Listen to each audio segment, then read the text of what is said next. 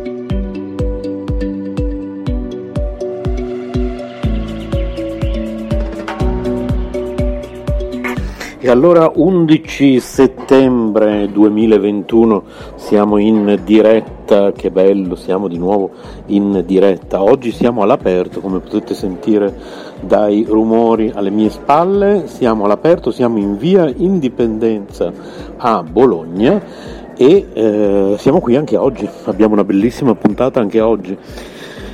Oggi abbiamo Chris 75 oltre a Carmelina, quindi una puntata veramente interessante, quindi rimanete sintonizzati che fra poco si collegano con noi.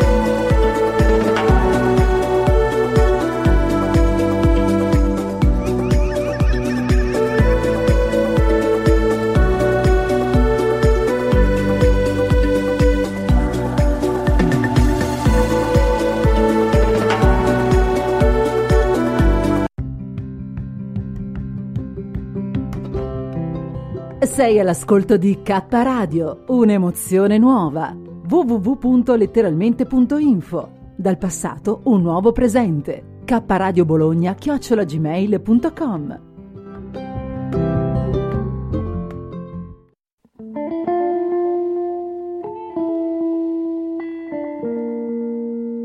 Eccoci, siamo in diretta, ci siete tutte e due? Sì, sì. Ah, allora vi presento perché una non conosce l'altra. Allora, per qualche minuto devi sapere, Cristina, devi sapere che per qualche minuto abbiamo Carmelina, poi dopo deve lasciarci. Te la presento. Cristina. Esatto. Piacere, piacere. Come ti chiami te? Cristina. Allora, Cristina è una vlogger, è una vlogger, ha un canale YouTube. Eh sì, è molto molto conosciuta, molte persone che la seguono. E... Una protagonista delle ragazze su Rai 3, il primo luglio. Sì, Carmelina è stata una delle protagoniste di questa trasmissione della RAI che Ma si chiama dai! Le ragazze Davvero, ho avuto una bella fortuna.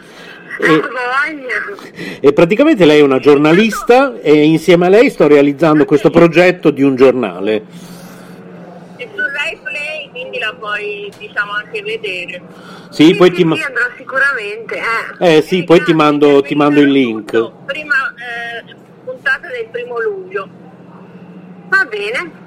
Poi ti mando il link comunque Cristina. Sì, grazie Renzo.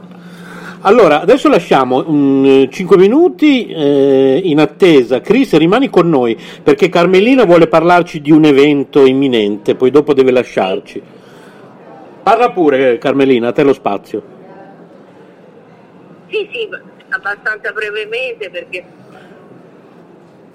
quando, quando posso iniziare me lo dici. Sì, puoi già cominciare, sì, sì, ti ascoltiamo. Ah, Allora, eh, domani, domenica 12 settembre, inauguriamo presso il Gelatarium, che è un locale molto simpatico che riproduce un po' gli spazi esterni, le altalene, edifici degli alberi, riproduce diciamo, all'interno quello che è eh, la solarità, i giochi che si possono fare a tutte le età.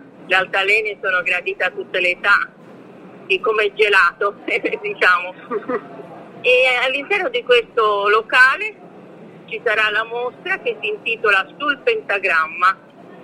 È una mostra che nasce proprio in occasione della mostra da me realizzata per la puntata delle ragazze su Rai 3 che parlava diciamo, della mia vita sia personale sia pubblica e mentre esco dal locale sulla via Calimala dove ci sono i madonnari che sono dei personaggi stupendi che portano sulla strada, sull'asfalto quello che è eh, diciamo, la cultura, i grandi capolavori che sono chiusi nei musei, ritrovo una chitarra che non ha più le corde, ha un buco nella parte posteriore, però è dipinta azzurro cielo. Lo stesso azzu- azzurro cielo, guarda caso, di gelatarium. Quindi prendo questa chitarra e la porto, eh, diciamo, e la porto a gelatarium. E lì eh, succede il dibattito tra i visitatori e tra gli artisti, nel senso che chi la voleva riparare, chi voleva scriverci sopra. Poi alla fine si è deciso di lasciare questa chitarra dipinta azzurro cielo così com'è. L'oggetto, diciamo, eh, l'oggetto gettato eh, e rotto che diventa invece il fulcro predominante per la realizzazione di una mostra evento. Poi, data la situazione attuale, abbiamo rinviato, abbiamo rinviato finché domani siamo arrivati all'inaugurazione. Partecipano artisti da tutto il territorio nazionale e abbiamo le opere di Giuseppe Tocchetti che si ispirano al clochard che suona la chitarra e che ha sul retro le note dell'uomo in frasche di Domenico Modugno ha un mio ritratto mentre suono la chitarra azzurro cielo. Poi le opere di Mauro Marri. Mauro Marri si ispira a un coro di chitarre e sul pentagramma invece delle note ha messo eh, le foto di mio fratello mio fratello Cesare appassionato di chitarra che suona la chitarra. Poi ci sono le opere di Elisa Marena che mi ritrae in questo concerto con una chitarra dipinta sullo cielo che però diciamo è un concerto che non ha le note, che non ha la musica. E eh, le opere di Patrizia della Valle che ritrae un insegnante e una violinista di grande talento. E molte altre opere come dei ragazzi dell'Accademia, Sadra, Iraniana e Gallina, che presentano delle opere che realizzano da macchie di colore che ascoltando la musica poi si trasformano invece in, eh, in personaggi e uccellini che cantano, in questo caso c'è il principe e c'è un coro di uccellini che canta.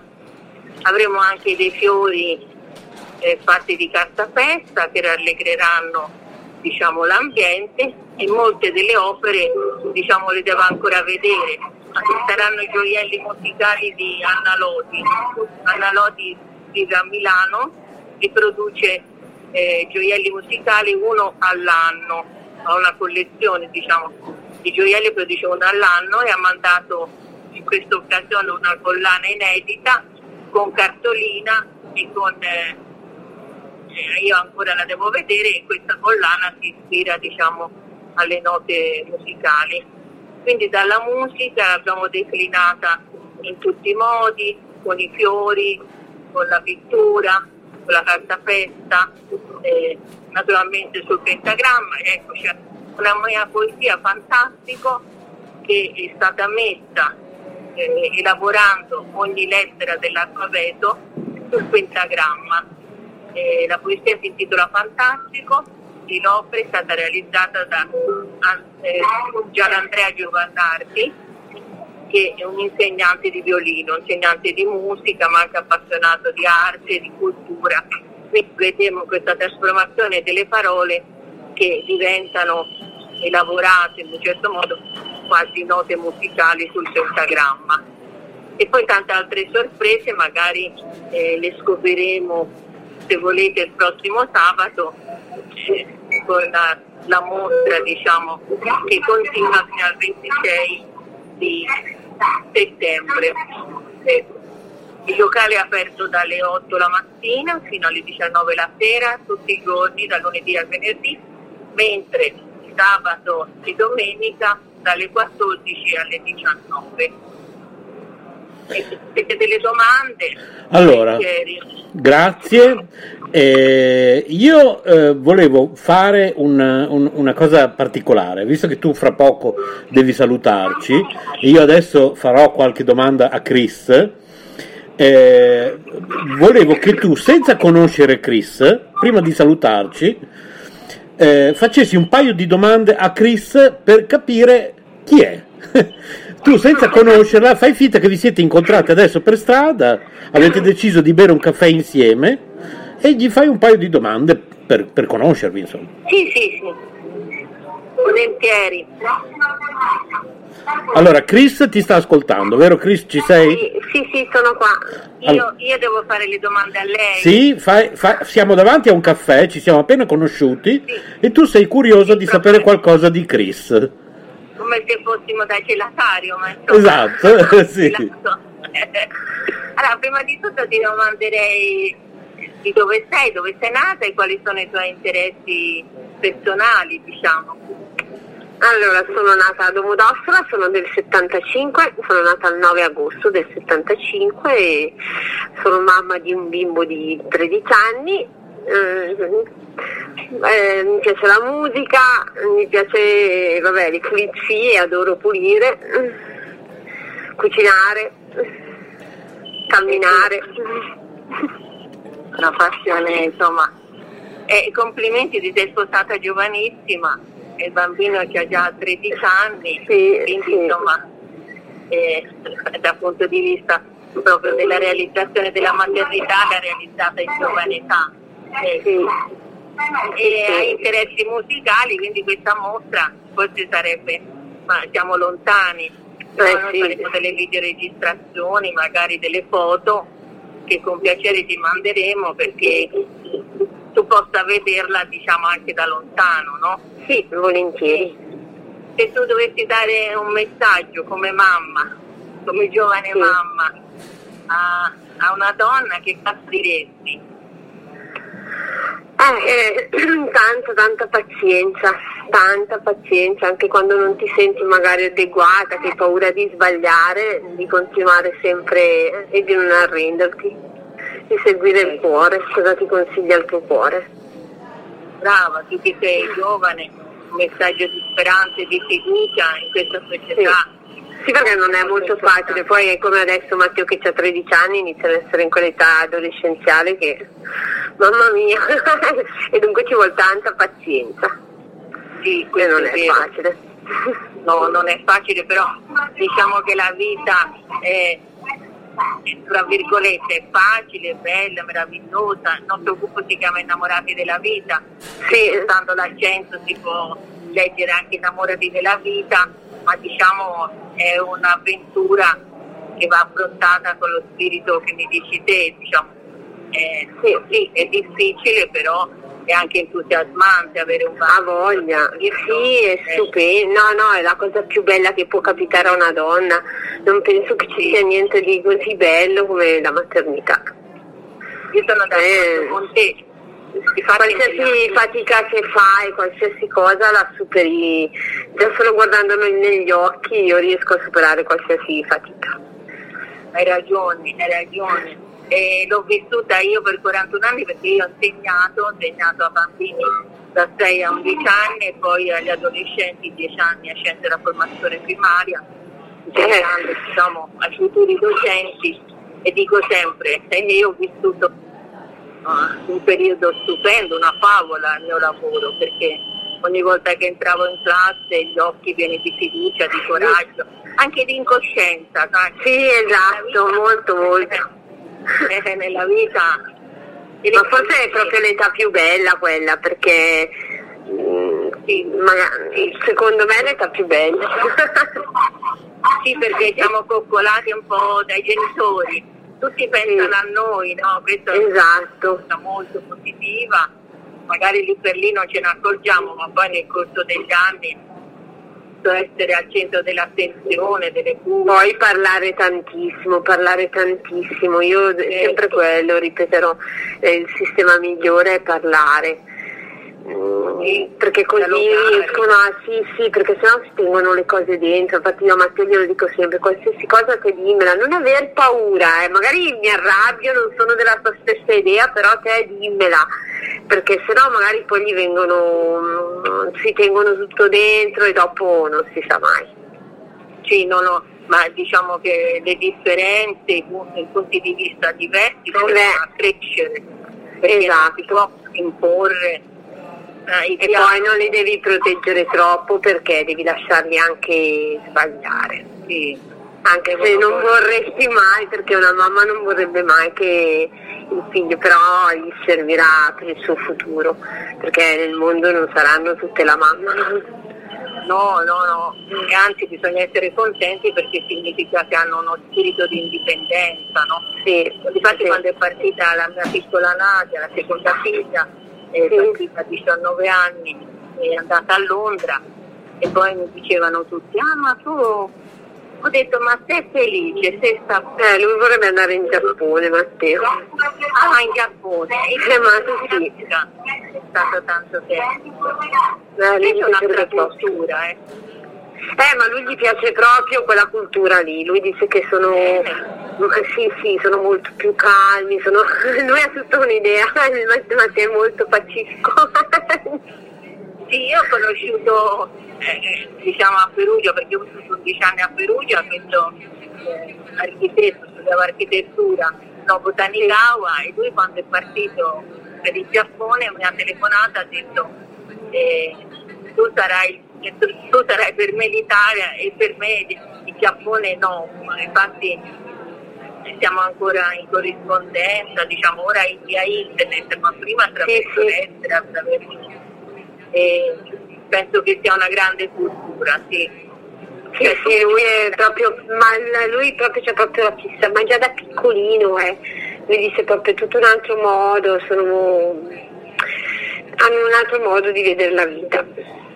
Sì, certo, anche la religione stessa diciamo presuppone un rapporto armonico no? con l'intorno, Sì, sì. perciò- Sì, sì. poi anche la nostra religione però presuppone un rapporto armonico con noi stessi e anche con gli altri, quindi questa è una cosa positiva. Ma qui non viene molto Allora- praticata. Allora sta studiando la lingua giapponese. Sì, ma un pochino lo conosce già, eh, ma a scuola non gliene fanno, a scuola fanno inglese che lui è bravissimo, è proprio bravo, e fanno tedesco loro.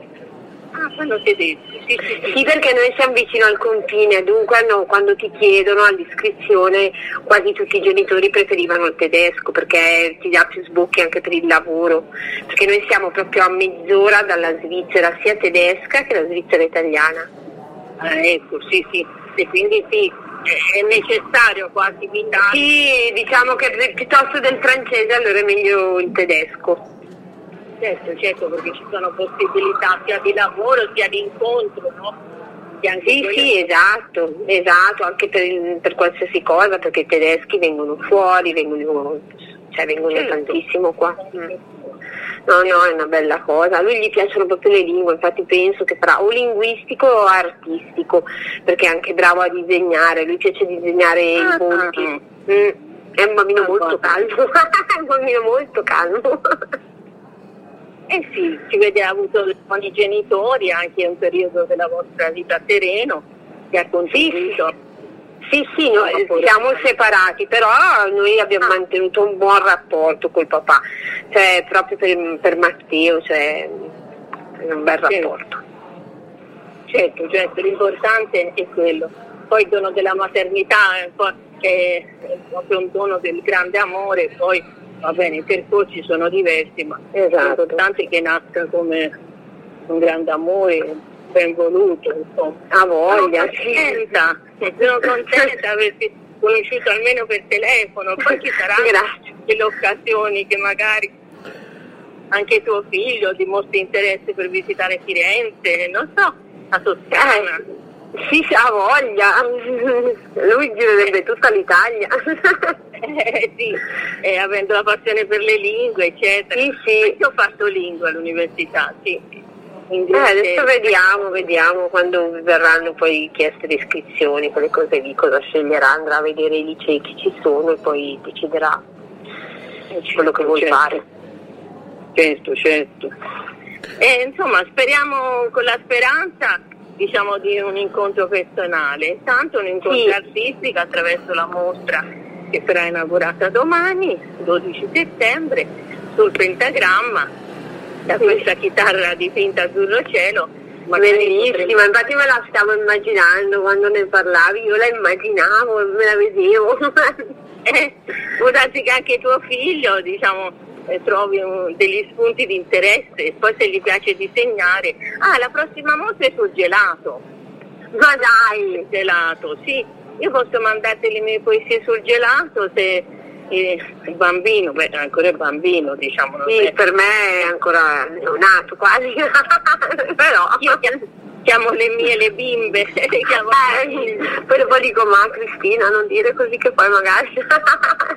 però io lo vedo tanto piccolo perché... Boh. Sì, per i genitori rimangono sempre i bimbi, no? Perché eh, li viviamo, diciamo così. No, dicevo, la prossima volta è dedicata al gelato, se poi tu eh, eh, ti farà piacere, mando queste poesie Sì, sul sì. gelato. Sì, e, e magari lui potrà spunto, si inaugurerà il 3 di ottobre, ma insomma, intanto viviamo questa sul pentagramma e poi eh, Sì. faremo quella del gelato. Va bene. Volevo chiedere a Chris, prima di salutare Carmelina, se ha voglia di, eh, poi dopo rimaniamo io e Chris, eh, le faccio poi io altre domande, eh, se ha voglia di mh, riassumere il pensiero che lei esprime a ogni fine video. Eh, No, bene, perché credo che ti piacerà Carmelina, è un pensiero che lei. Eh, con parole diverse a ogni fine suo video eh, sul suo canale YouTube esprime questo pensiero tutte le volte in modo diverso ma non cambia la sostanza Hai voglia, Chris, di, di, spiegarcelo, di riassumercelo? Cioè, lo, lo dico, la, dico una solita mia frasetta. allora, io penso che nella vita una cosa importantissima che noi tutti dobbiamo ricordarci di fare è amare, ma un amore incondizionato, amore senza pretendere niente in cambio, perché penso che non ci sia niente di più bello di poter dare amore anche senza per forza riceverlo perché ti dà, ti fa sentire talmente bene, ti fa sentire talmente in pace con, con te stessa che ne vale sempre la pena. Ecco, questo è un po' il succo. Io dico sempre che l'ultimo giorno, quando noi andremo lassù, non verremo giudicati per quello che abbiamo dato, detto, fatto, ma verremo giudicati per l'amore che abbiamo dato. Sì, è vero, perché gli egiziani pesavano no?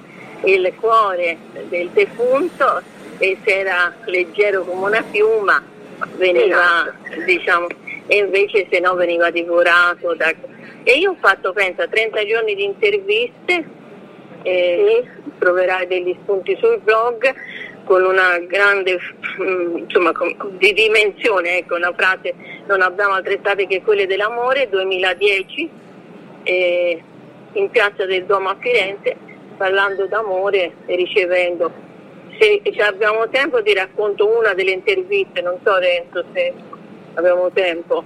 Ma se vuoi noi mm, possiamo ascoltarti. Allora, sì, ti racconto. Allora, tra tutte le interviste, sì. quella è molto significativa, almeno mi è parsa, il 7 gennaio 2010, penso, che eh, c'è la cavalcata dei Magi, c'è un corteo storico che e percorre tutta Firenze, da Palazzo Pitti arriva fino al Duomo.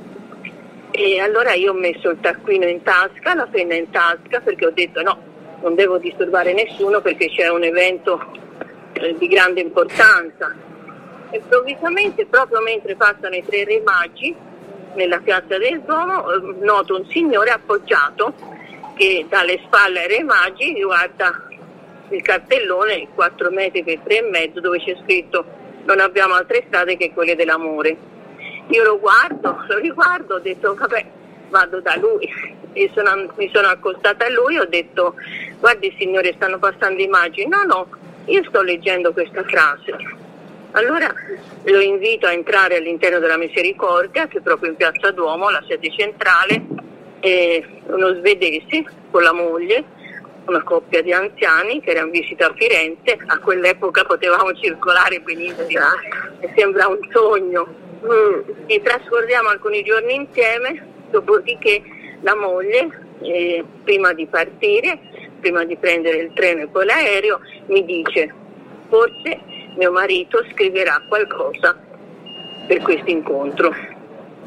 E dopo poco mi arriva dalla Svezia questa poesia scritta in inglese molto precisa ma che ora ti dico in italiano dice io sono arrivato nella mia città in Svezia il paesaggio è completamente coperto di neve c'è il gelo ma io a Firenze ho visto su un muro una, una frase d'amore che ancora riscalda il mio cuore svedese, non sa la lingua italiana e quindi però conosce, non conosce la misericordia perché lui dice su un muro, quindi acquista ancora più valore, no? Esatto. È una frase che ancora riscalda il mio cuore e poi ve la darò anche in inglese, diciamo perché è molto precisa. Non ci conoscevamo, non parlavamo la stessa lingua, di età completamente diverse, eppure come dici te, il linguaggio dell'amore è incondizionato. Esatto. Secondo me sì.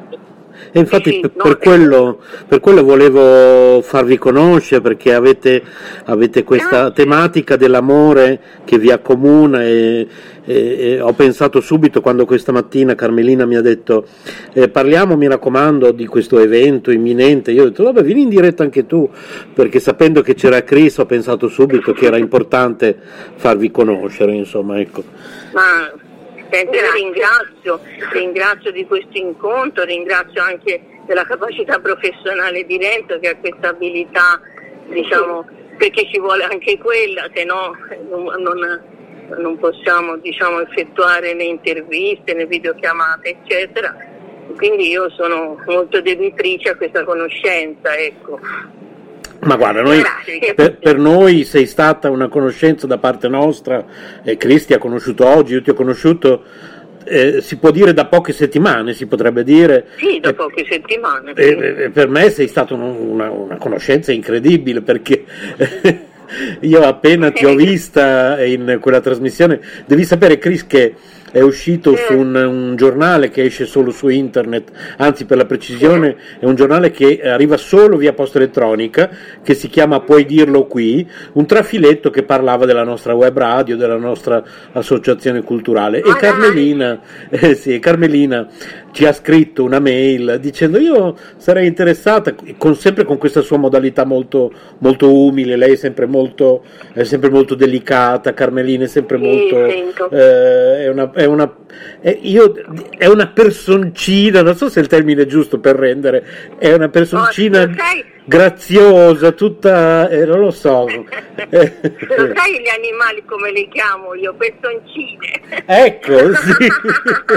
ecco. Eh, hai visto? Eh, parlano il loro linguaggio, poi hanno anche loro un linguaggio d'amore, d'affetto. A voglia, a voglia. Ecco, hai toccato un altro eh. argomento importante, a meno che non ci devi salutare, Carmela. Quando devi salutarci, diccelo, eh, non c'è problema. No, no, io aspetto questa videochiamata perché ieri l'ho persa proprio per un minuto e allora penso che la rifaranno. Quindi quando tu eh, dici io sono libera, eh, solo questa videochiamata se mai interrompiamo. Ecco. Sì, tu quando, hai, quando ricevi la videochiamata spieghiamo anche un po' a Chris. Eh, sì, purtro... tanto ve ne accorgete anche voi, no? Perché certo. quando fanno una videochiamata, eccoci sì. Sì, purtroppo Carmelina ha questa situazione di salute con il fratello non buona, che quindi mm. eh, la tiene sempre in attesa di videochiamate per poter um, avere, sì. eh, per poter avere qualche, qualche briciola, qualche notizia, qualche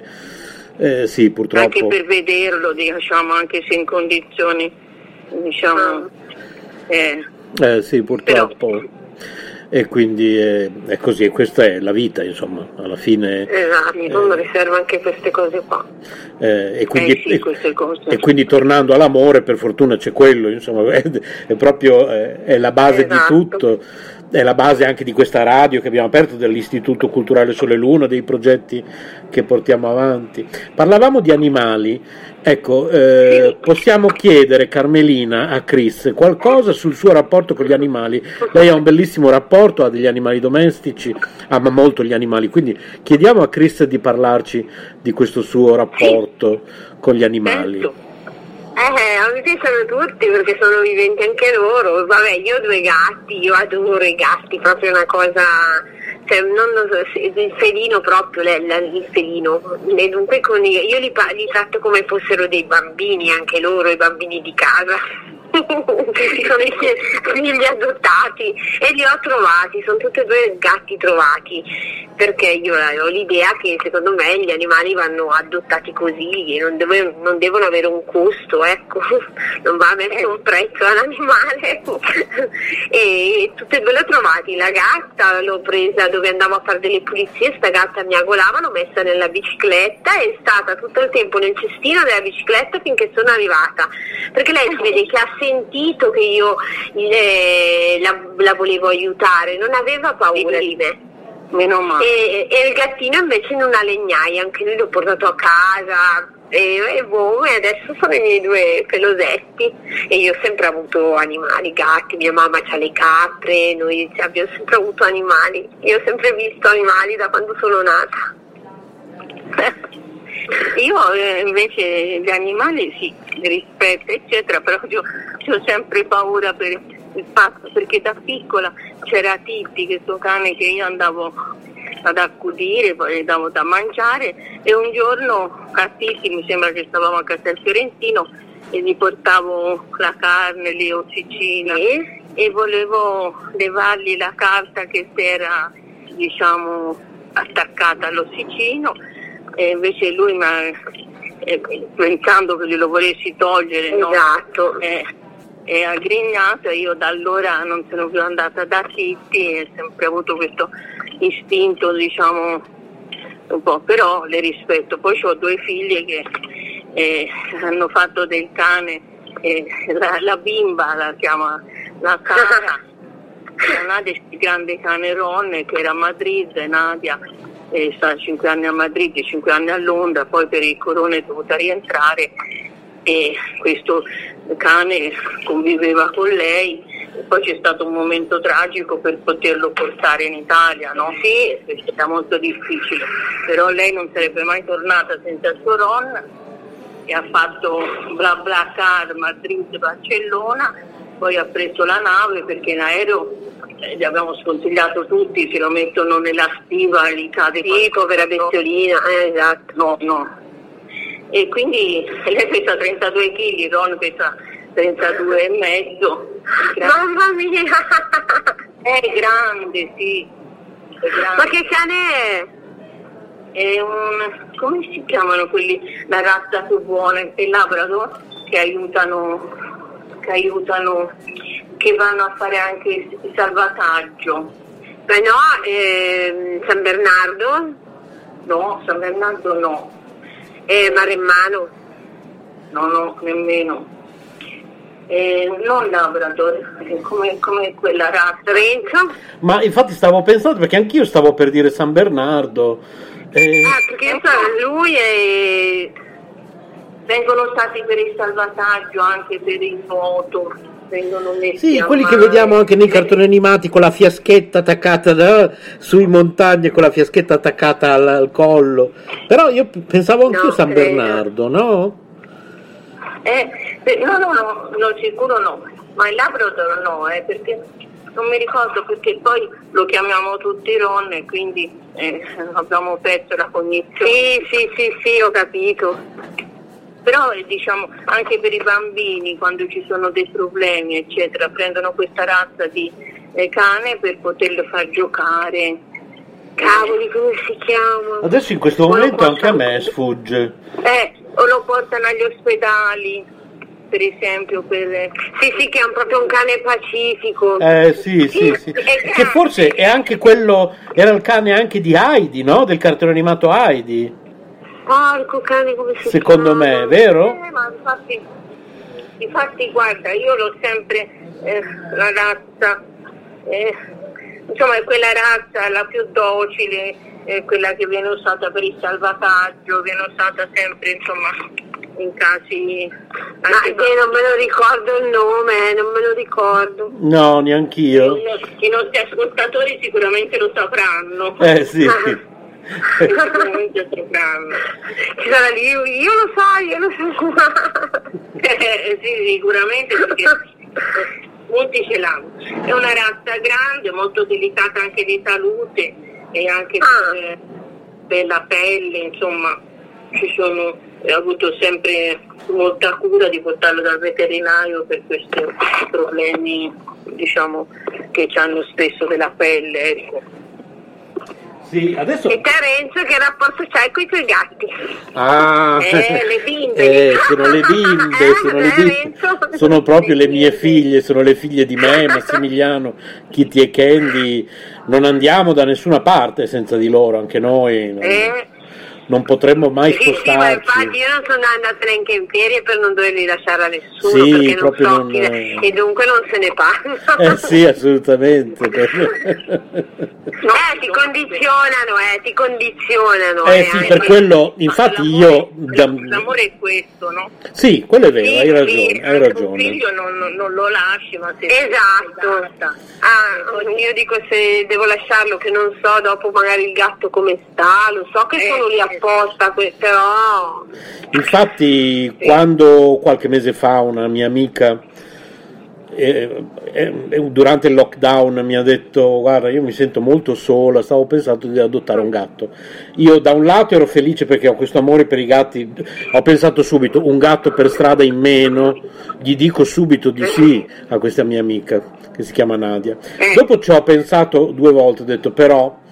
Prima di dir di sì a una persona, è bene fargli capire che ok, adesso c'è il lockdown, ma quando poi finisce il lockdown sarà in grado di rinunciare, non dico rinunciare alle ferie, perché non è che bisogna, però sarà in grado di dargli quell'amore necessario perché non è un gioco o non deve essere il bisogno di un momento adottare un animale. Se si adotta un animale si adotta per la vita, perché appunto come ha detto adesso Carmelina, eh, l'amore è questo.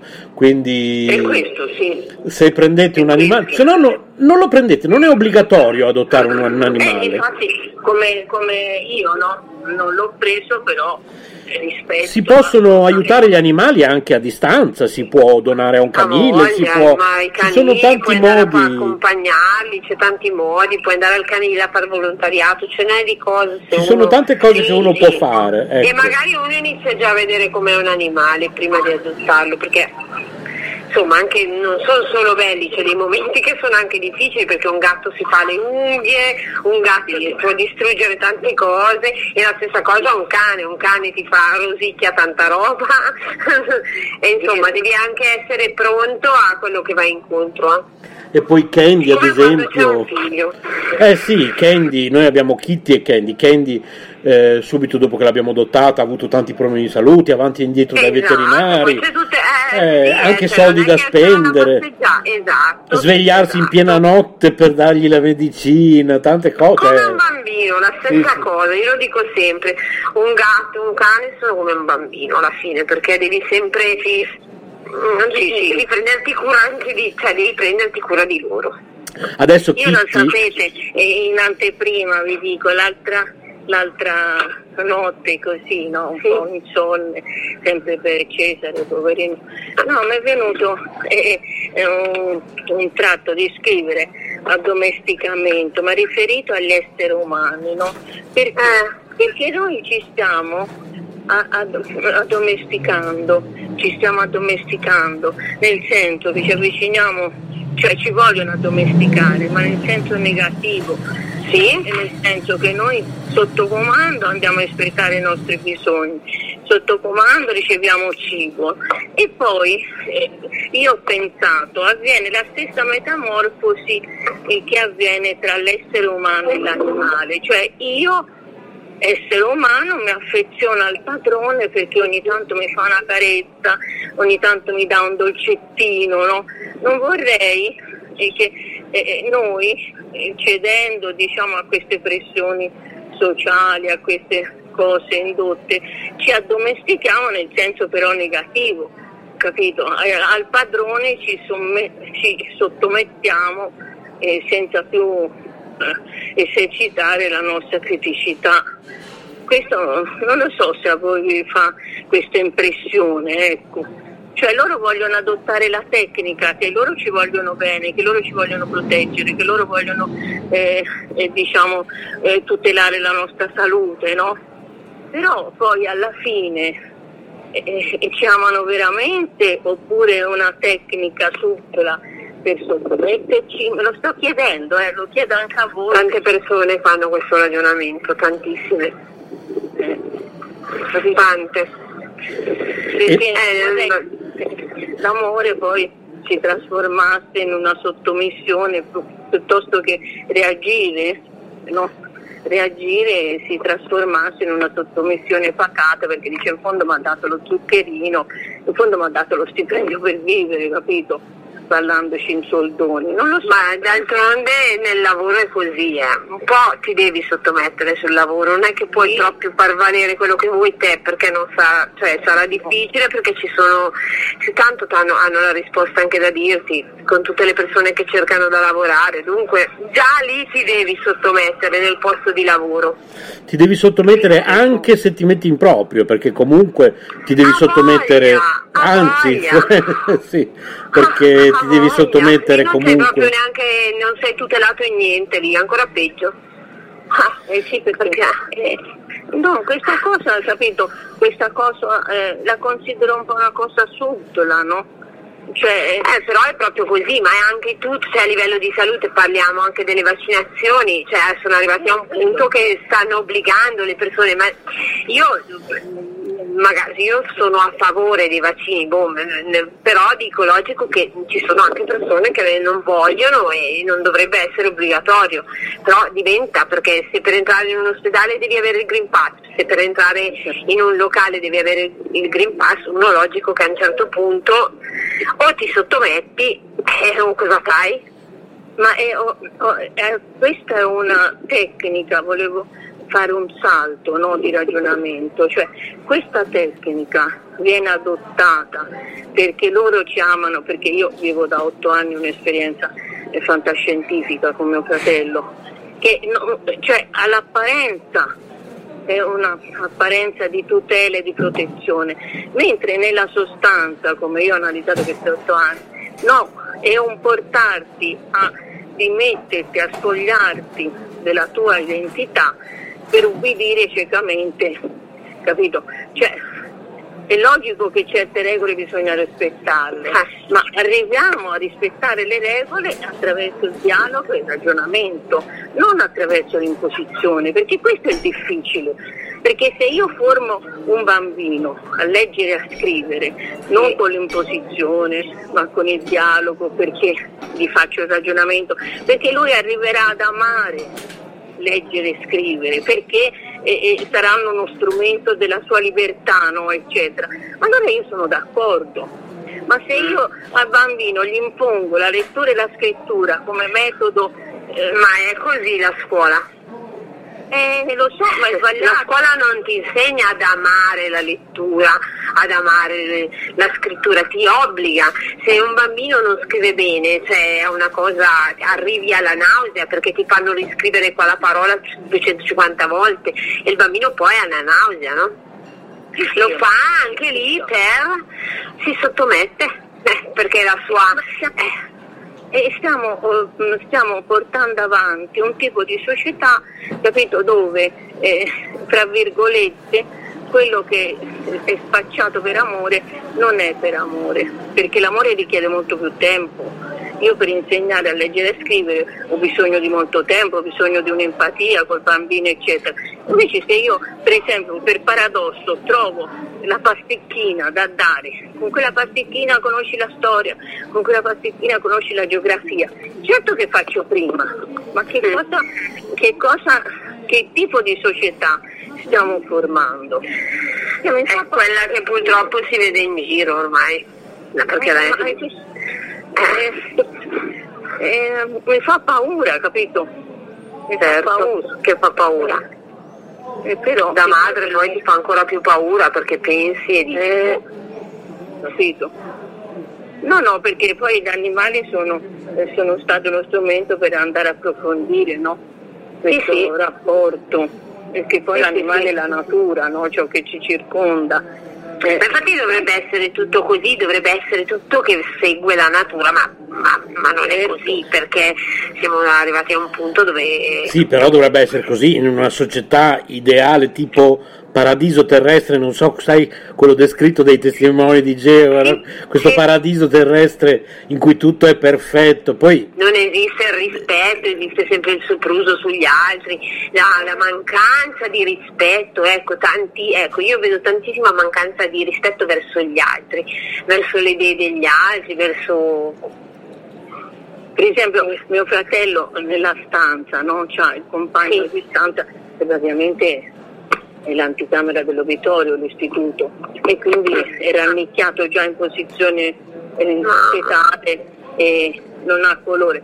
Quando sono andata la seconda volta, e lui, cioè lo stavano portando via il compagno di camera, però lui diceva lasciatemelo, perché me lo portate via? Ora rimango solo, no? Come vedi l'individuo si adegua nella disperazione si adegua avere anche un rapporto con una statua, no? Sì.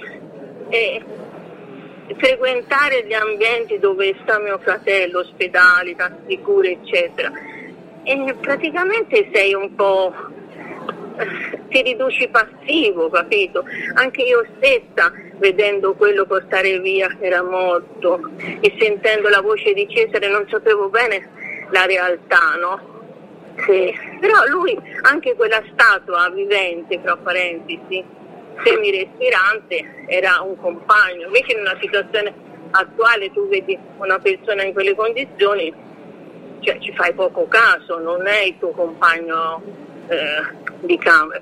Quindi ci stiamo sommando in tante, in tante cose che non vorrei che proprio poi ci assoggettiamo supinamente, senza accorgersene, in dolore, capito, a questo potere scellerato, perché qui si parla di poteri scellerati che eh, guardano la loro tasca.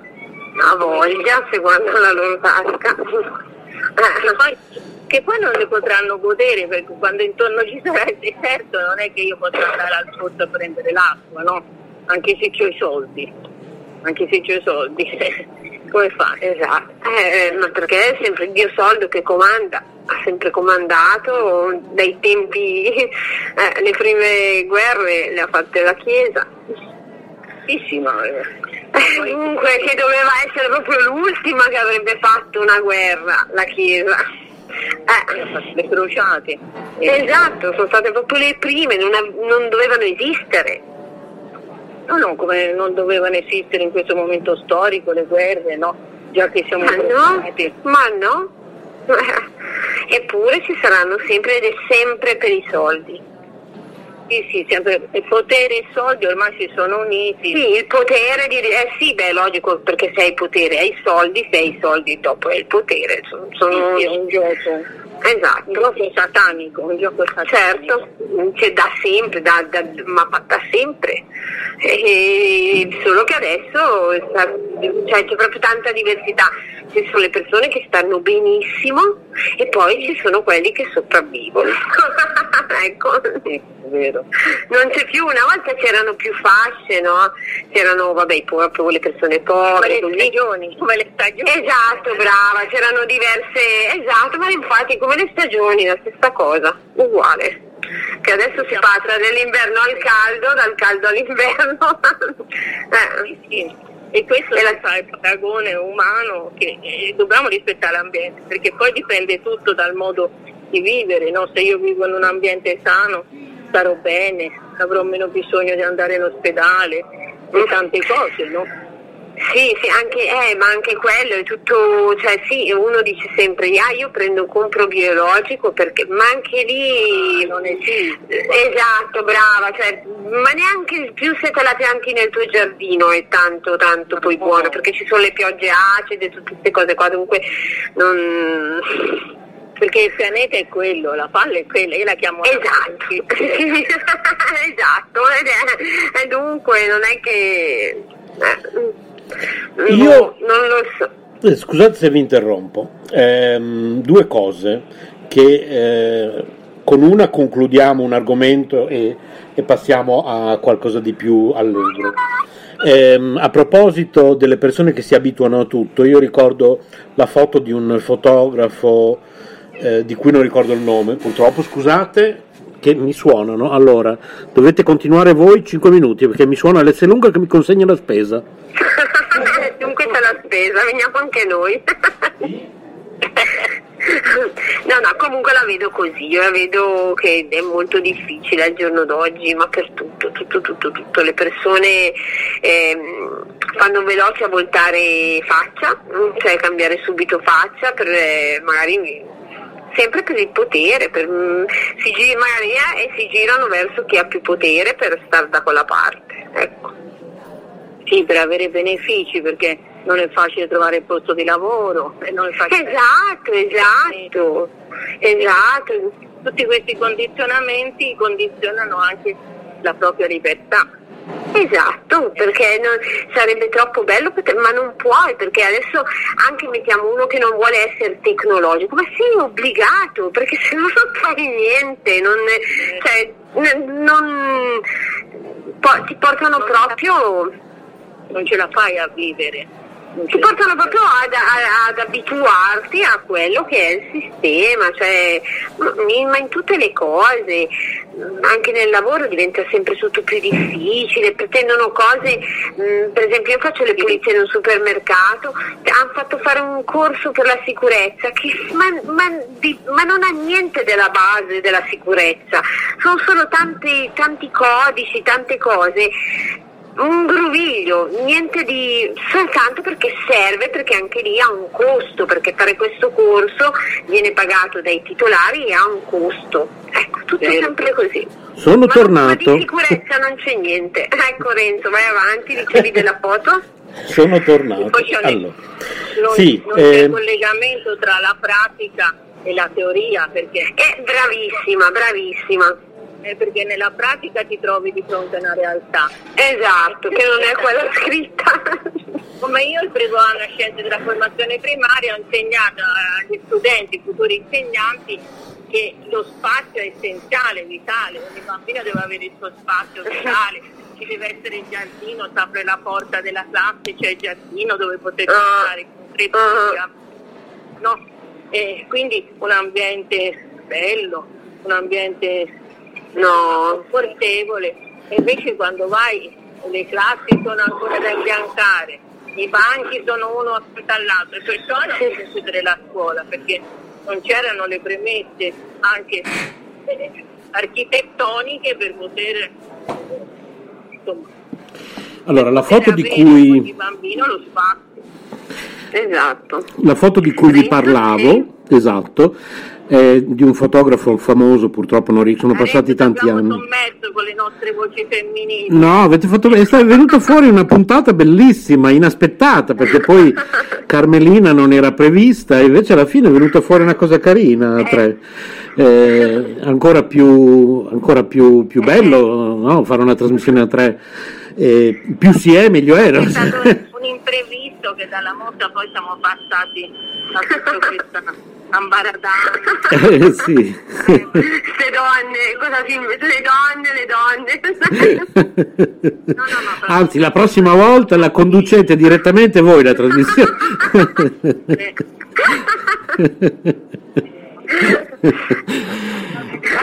speriamo di sentirci. Sì. Poi vi farò vedere foto, materiale sulla mostra.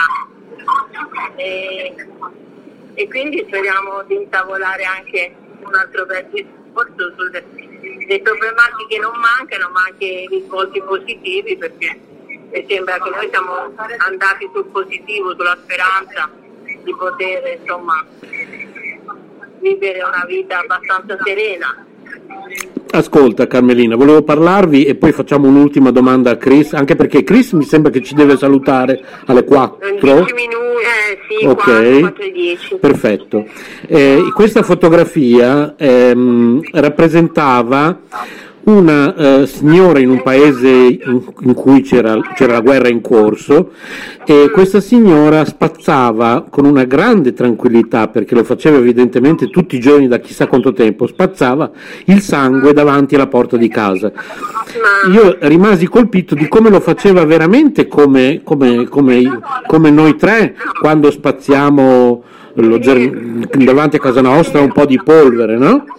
E lei lo faceva eh, talmente abituata a farlo probabilmente tutte le mattine a spazzare via questo sangue e questa foto ha girato il mondo, era proprio per... e quindi l'essere umano per sopravvivenza mentale e fisica, eh, purtroppo può abituarsi veramente a tutto, può davvero riuscire a cioè come il virus, come ci siamo adattati, alla fine sembrava che era tutto impossibile eppure ti adatti. Esatto, sì, sì, sì. Sì, sì, sembrava tutto impossibile. Esatto.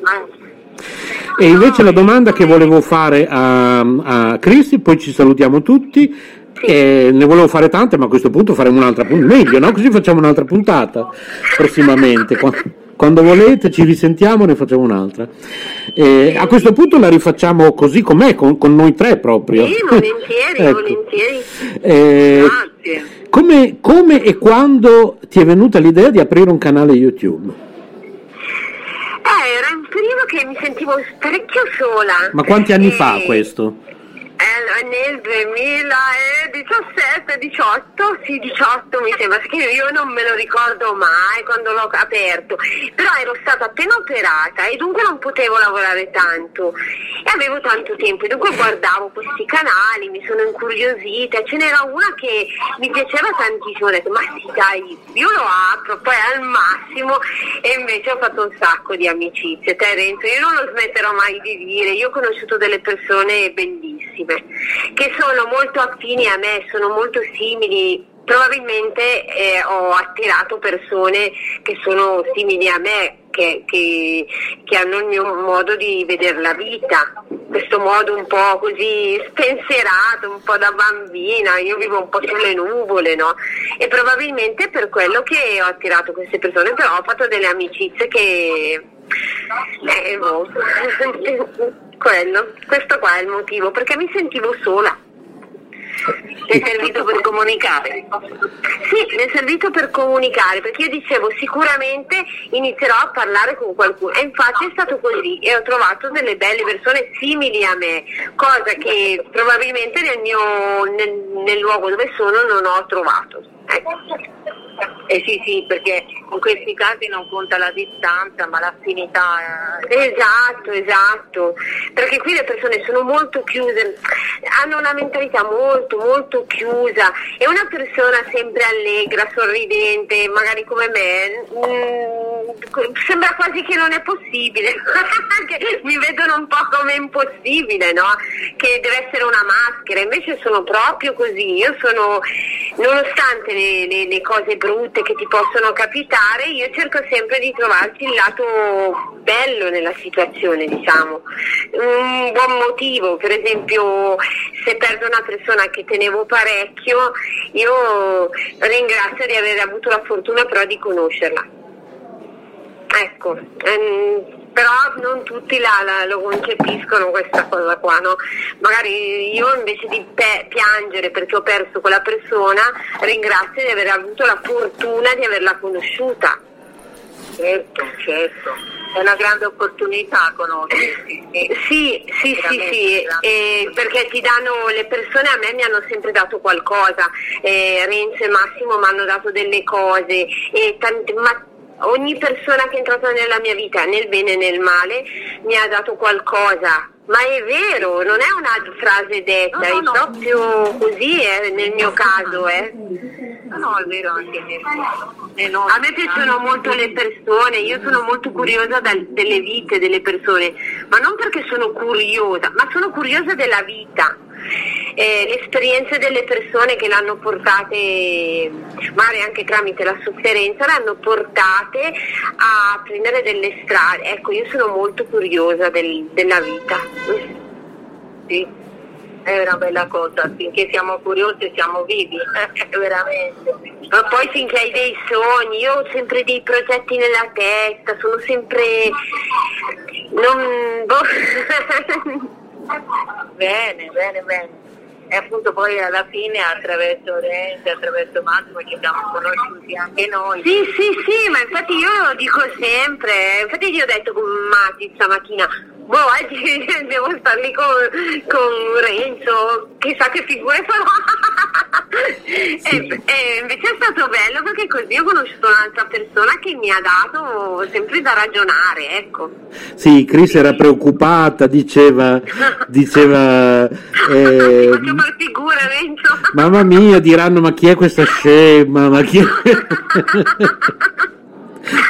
è... L'importante è iniziare ragazzi, no? Perché la paura dell'inizio è sempre anche una Oh, io mi ricordo, sì, a voglia, ma anche il primo video mi ricordo una vergogna avevo, non sapevo quasi neanche parlare e poi dopo ti passa, dopo tutte le cose, o anche la prima uscita col primo ragazzo, mi sembrava, penso che non ho dormito per tre notti. Sì, è vero, è vero. La prima volta è la prima volta. Ha voglia, tutto, ma il primo giorno di scuola, la patente, l'esame della patente, non ho dormito per una settimana. Eh sì, sì, anche il primo giorno di scuola è diventato Mamma! anniversario, insomma. Sì, sì, adesso lunedì inizio la scuola, io sono già agitata, che poi dico, ma Cristina, eh, però è il primo giorno di scuola e per lui e dunque anche per me. Eh certo, sì, sì, sì, perché poi i figli e i genitori sono strettamente connessi, no? Oh, mamma mia, ma lui io basta che gli guardo gli occhi se vedo, e vedo che c'è qualcosa, capisco subito dallo sguardo. Ah, Poi certo. tutti gli anni cambiano i professori, dunque sono anche curiosa di sapere come sono i professori nuovi, eh, come si è trovato al primo colpo, che poi alla fine è quello che conta, perché il primo, il primo impatto è quello giusto, eh. la prima sensazione che hai di una persona non sbaglia, eh. dopo la testa gira, tutto, fa tutto un altro ragionamento, però il primo impatto, la prima sensazione che hai, non sbagli su quella persona. Sono d'accordo con te, l'istinto è molto... Sì, sì, è che tante volte noi non lo ascoltiamo e non ci diamo tanto retta. Rispondono agli animali perché sono tanto cari, e rispondono all'istinto, no? Quel gattino che tu hai preso non ha avuto Sì. problemi perché Ma è effettivamente stato in un cestino di una bici che, ma un gatto non si è mossa, è stata giù accucciata lì, io l'ho messa lì dentro, lei è stata lì, l'ho portata e da, e da qui non è scappata più, che io non gli ho messo vincoli, lei può entrare, uscire, fare come vuole, Però non si è mossa capito- più da qua. Mhm. eh, ha capito dal tocco della tua mano, dal tono di voce che c'era qualcosa di cui poteva stare. Io tutti gli animali, perfino eh, formichine, tutto, tutto, tutti gli animaletti che incontro io gli parlo, ma, ma cioè, vedo degli uccellini, buongiorno uccellini, buona giornata, che, che poi le persone che mi sentono penseranno questa è pazza. Sai Biancaneve, non mi, non mi ricordo se è Cenerentola o Biancaneve. Biancaneve, sì, Biancaneve quando si sveglia la mattina che parla con tutti gli uccellini, Carrefour canta. la mattina, eh sì. Siccome non c'è nessuno, ci sono tutti gli uccellini che mangiano le briciole e io quando apro, che vado fuori per spacciare fuori, ma buongiorno bellissimi uccellini, Eh, ma se c'è qualcuno che mi sente. loro lo sentono.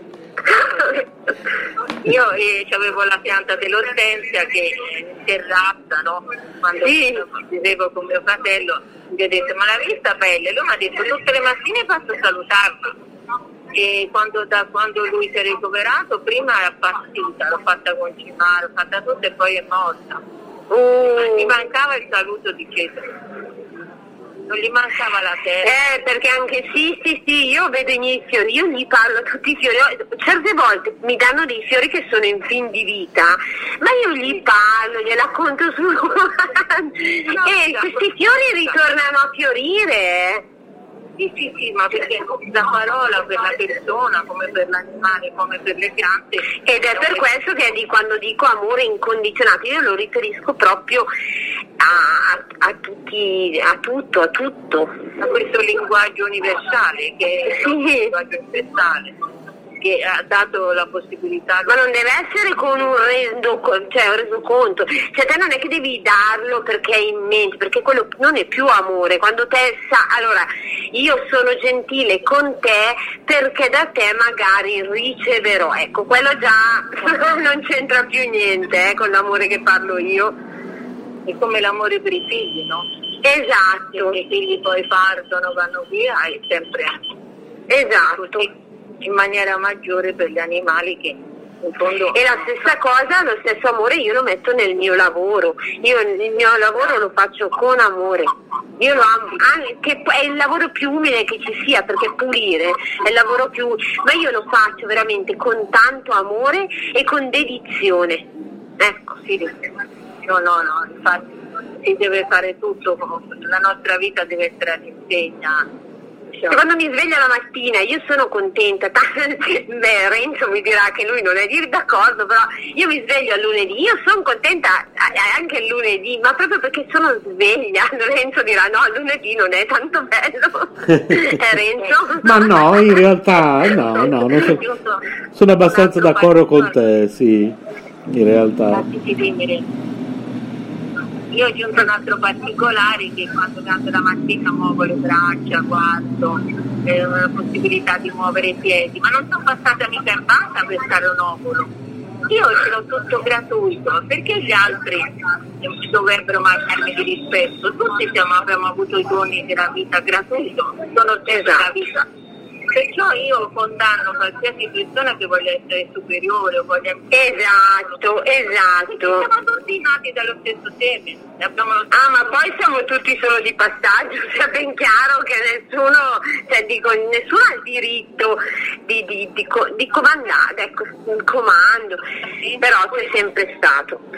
Eh, però sì, io lo, lo vivo da otto anni in maniera proprio costante c'è qualcuno che si crede o perché c'ha la laurea o perché occupa un posto importante, in fondo è come me, ha due braccia, due gambe, gratuitamente e poi va a fare un discorso del genere, insomma mi sembra un paradosso, sembra che non si ragioni allora, no? Eh, penso di sì che tante.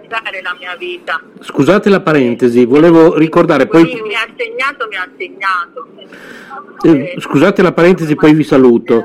Volevo ricordare il nostro numero telefonico 055 747 7008 se qualcuno vuole chiamare in diretta, ripeto 055 747 7008 e poi volevo ehm, ricordare alle persone se vogliono iscriversi al canale di Chris di cercarla su eh beh, importante di cercarla su YouTube poi a Carmelina io gli mando il link a te invece Chris mando il suo sì. E, ehm, sì, sì. dovete cercare su YouTube semplicemente Chris75 giusto? Le, ricevi, le ricevite eh, Renzo che poi ha una supervisione della situazione molto pertinente, quindi è bene insomma che le ricevi te. Sì, perfetto. Eh. Poi vi, appunto tra di voi vi mando vicendevolmente in privato sì, i vostri contatti, sì. Anche per i link, eccetera. Esatto. E ci risentiamo presto. Eh sì, la rifacciamo, la rifacciamo. Una, un abbraccio da Firenze che è un po' grigia, un po' sole come la vita. Grazie Carmelina. Con la gioia nel cuore di aver riconosciuto persone come voi, davvero. Anche per me, grazie, è stato proprio grazie. un onore. Vi ringrazio tutte e due. Eh, vi mando un abbraccio. Lo, ah, vi mando poi il link per riascoltarvi, eh, vi mando poi il link così vi potete riascoltare. no. Lo sai che io non mi riascolterò mai. Chris si vergogna a riascoltarsi. non mi riascolterò mai. Adesso ti volevo chiedere, ma lo puoi estrapolare solo il tratto della mostra e mandarlo anche a Filippo e agli altri? Sì, va bene, ok, d'accordo. Così loro non sanno, cioè anche perché loro poverini se no devono ascoltare tutto, invece così ascoltano solo sì. Almeno, almeno, per domani, no? Certo, sì. Anche se, poi, anche se, poi, in realtà abbiamo parlato della mostra subito all'inizio, quindi si fa poi in fretta in realtà. Sì, sì. Io, ecco, bene, perfetto, d'accordo. Grazie, grazie di questa grazie a voi, eh. meravigliosa. Grazie. Poi più meravigliosa perché inaspettate e non organizzata. eh, sono d'accordo. Nel frattempo ho ricevuto anche la spesa a domicilio mentre avete, avete, condotto voi la trasmissione per qualche minuto. Eh, è stato un po' sommerso, sì. E quindi abbiamo fatto tutto. Io vado a lavorare. Ok. e vi auguro un buon Ciao a tutte e due. E poi ci sentiamo più tardi su WhatsApp. A più tardi su WhatsApp. Un bacio grande a tutte e due. Ciao ciao ciao ciao ciao ciao ciao ciao ciao ciao Carmelina, ciao Chris. Ciao. Grazie, grazie, ciao. Ciao. Oh, potevamo anche rimanere volendo oh, riattaccato con Carmelina ma forse Carmelina poteva rimanere anche qualche momento ancora in diretta con noi. Adesso un po' di musica e poi eh, forse ci salutiamo. Comunque 055 747 7008 se qualcun altro vuole intervenire in diretta, ripeto 055 747 7008 e nel frattempo ci ascoltiamo un po' di musica, poi eventualmente se non ci sono altre telefonate concludiamo per oggi, rimanete sintonizzati.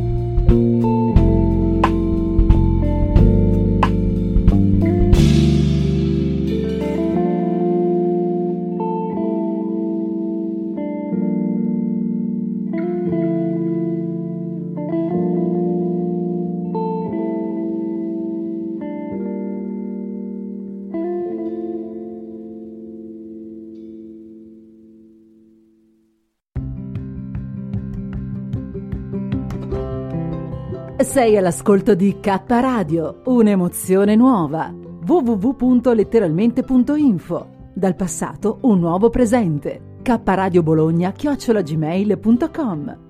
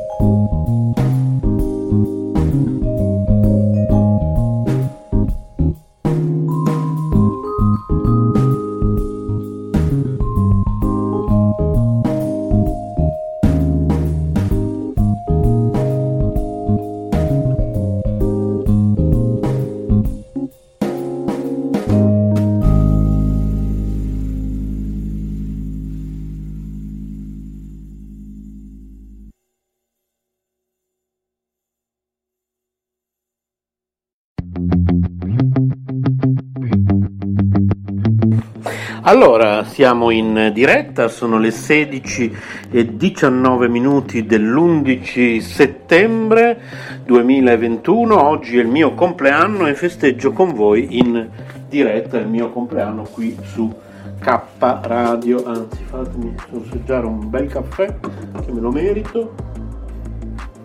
Ah, buonissimo. Siamo qui presso la sede dell'associazione Istituto Culturale Sole e Luna e praticamente si potrebbe dire che Carmelina Rotundo Auro è, eh, la presidentessa onoraria ormai di questa associazione. La giornalista Carmelina Rotundo Auro, protagonista di una puntata delle ragazze su Rai 3, Maurizio DJ, correggimi se sbaglio, dal nostro studio di Ferrara, mi sembra Rai 3, comunque potete scrivere a carmelina chiocciola caparadio.net vi mandiamo il link per rivedere la puntata di Carmelina in Rai di quando è stata ospite appunto di questa trasmissione Le Ragazze. E io in questo momento sono qui presso la sede dell'Istituto Culturale Sole Luna del quale eh, ripeto Carmelina è presidente onorario oltre che essere presidente Carmelina della commissione eh, arte, cultura, poesia dell'Istituto Culturale Sole Luna e eh, oltre che essere direttore responsabile, sempre Carmelina, del giornale. A proposito del giornale, vi ripeto ancora il nostro numero telefonico se volete chiamare in diretta 055 747 7008, ripeto 055 747 7008. Maurizio DJ se mi sta ascoltando in diretta può scrivermi su Whatsapp, può dirmi se va tutto bene, se si sente bene, se, se è tardi, che dobbiamo chiudere perché magari deve andare in diretta lui, nello studio di Ferrara, eccetera, eccetera. A proposito di ciò, stavo dicendo, abbiamo ehm, proprio ieri o ieri l'altro, ieri direi, oddio, sto, ho perso la, la, la, questa settimana sono in ferie quindi ho perso la cognizione del tempo. Voi direte, ma com'è in ferie? Beh, non, è, non sta lavorando in questo momento in radio, quindi non è pagato? No, non siamo pagati, siamo tutti volontari qui all'Istituto Culturale Sole Luna. Anche K Radio è completamente basata sul lavoro volontario di noi soci dell'associazione. Quindi siamo qui gratuitamente, volontariamente e facciamo tutto quello che vedete e sentite qui appunto sulle frequenze di K Radio e sul nostro sito www.letteralmente.info anche da qualche giorno www.kradio.net vi ricordo ancora che potete scrivere a Carmelina indirizzando a carmelina-kradio.net e tra l'altro Carmelina e, e Chris avrebbero voluto Maurizio in diretta con noi, me l'avevano detto a inizio trasmissione e poi però diciamo che sarebbe stato un po' complicato tecnicamente perché credo che più di due persone più il conduttore, il sottoscritto diciamo che diventa un po' già secondo me si fa fatica a comprendere le parole anche perché eh, siamo una radio eh, ripeto, fatta da persone volontarie che eh, non, che, dico che trasmettono da casa, però in alcuni casi possiamo anche trasmettere da casa nostra. Io in questo momento sono presso la sede dell'Istituto Culturale Sole Luna, tra l'altro stasera qui in sede per i nostri associati c'è una cena sociale vegetariana, è arrivata tutto questo, tutto questo bendidio dal, dal, dal supermercato, consegna a domicilio perché grazie a Paola di risparmio in cucina Aloap abbiamo usufruito di due buoni dell'S Lunga, uno da 14 euro, uno da 10. Paola è espertissima di tutte queste cose, lei riesce sempre a trovare, non so se vi ricordate, eh, Pazzi per la spesa, infatti ne abbiamo parlato con lei, andatevi a riascoltare la puntata che abbiamo fatto insieme a Paola, adesso ce ne sarà un'altra. Eh? Allora, forse sabato prossimo siamo in diretta con Anna, quindi parliamo di eh, paranormale. Non è facile andare in diretta con Paola di sabato perché visto che sabato in, ormai l'abbiamo battezzato così questa tradizione, va in onda appunto di sabato, eh, per il tipo di lavoro che, Paola fa, eh, il sabato è un po' impossibile essere, essere presente, che lei lavora in un supermercato e il sabato è di turno praticamente sempre. Mamma mia, queste me le pappo tutte, cornetti, zucca, carote, arancia, mamma mia che bontà. Mamma mia, devono essere buonissimi. Questi me li pappo io. questi non ve li pappate voi, cari soci dell'associazione. A voi vi lascio questi qui Beh, questi sono buoni anche, eh, con farina 100% integrale, sono sempre croissant con zucchero di canna grezzo. Questi vengono messi nelle ceste no? che abbiamo qua nella, nella mensa dell'associazione. E, e, poi abbiamo preso, vediamo cosa c'è qua. Allora, beh, insomma, apriamo in diretta questi sacchi qua dell'Istituto Culturale Sole Luna, delle cucine dell'Istituto Culturale Sole Luna. Allora, questo è un pane per fare sandwich. Eh, il sacchetto è 100% riciclabile, il pane è integrale, è una marca famosa, lenta lievitazione, ricco di fibre. Ah, con questo facciamo dei tramezzini fantastici per il nostro snack bar, sempre qui dell'Istituto Culturale Sole Luna. Questa è la maionese cuore, quella vegana, senza uova, con proteine vegetali, buonissima, l'ho già assaggiata. Poi cosa abbiamo comprato? Sempre gran- grazie a Paola di Risparmio in Cucina Aloap taralli integrali dal forno di Giovanni Matera.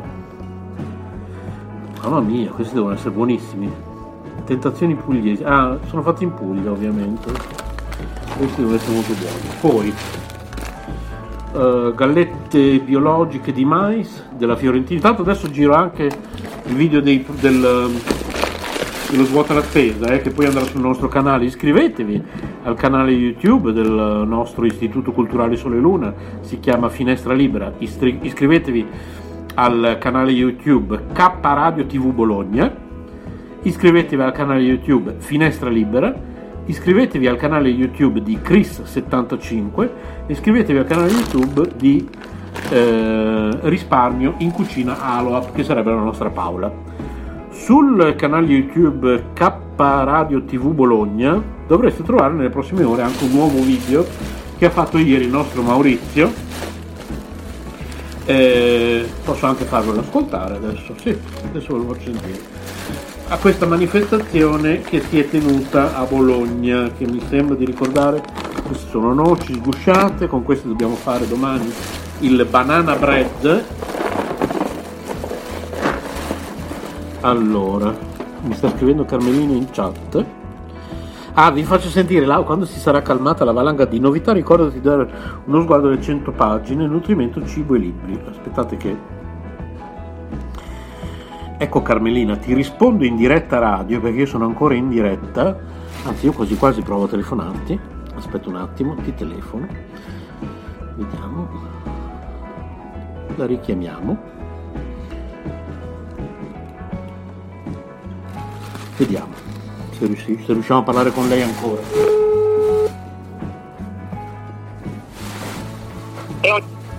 Carmelina? Sì, Puoi ancora parlare? Sì, sì, sì, certo. Allora, siamo in diretta radio, ho preferito risponderti direttamente richiamandoti, perché io ero ancora in diretta, ho letto il tuo messaggio, perché mi hai ricordato una cosa di cui volevo parlare eh, prima, eh, cioè il fatto che ehm, questa cosa che tra l'altro è nata nella nostra precedente diretta, ne abbiamo parlato quando io e te abbiamo fatto due o tre sabati fa un'altra diretta insieme. È venuto fuori appunto di, questo, di, queste pagine che tu hai scritto e io ti avevo detto beh eh, pubblichiamole come Istituto Culturale Sole Luna questa micro casa editrice virtuale nostra che si chiama Snail Space Edition. E io ehm, ho dato un'occhiata effettivamente a queste 100 pagine che poi tu mi hai dato. E io eh, direi che come Istituto Culturale sulla Luna potremmo veramente pubblicarle perché l'ho trovato molto interessante, a me è piaciuto molto e questo te l'ho scritto oggi in chat ma forse non l'hai letto nella chat della radio Sì, ho letto, Ecco. infatti ho mandato un messaggio, eh, dico quando è finita la valanga delle, delle cose diciamo da fare, allora se Sì, sì, certo, infatti con calma. E, e poi sarebbe bello poi eh, fare una piccola presentazione anche qui a Bologna, insomma, come, come associazione possiamo prendere una sala del comune e, e lo- e facciamo anche una piccola presentazione quando sarà il momento, ecco.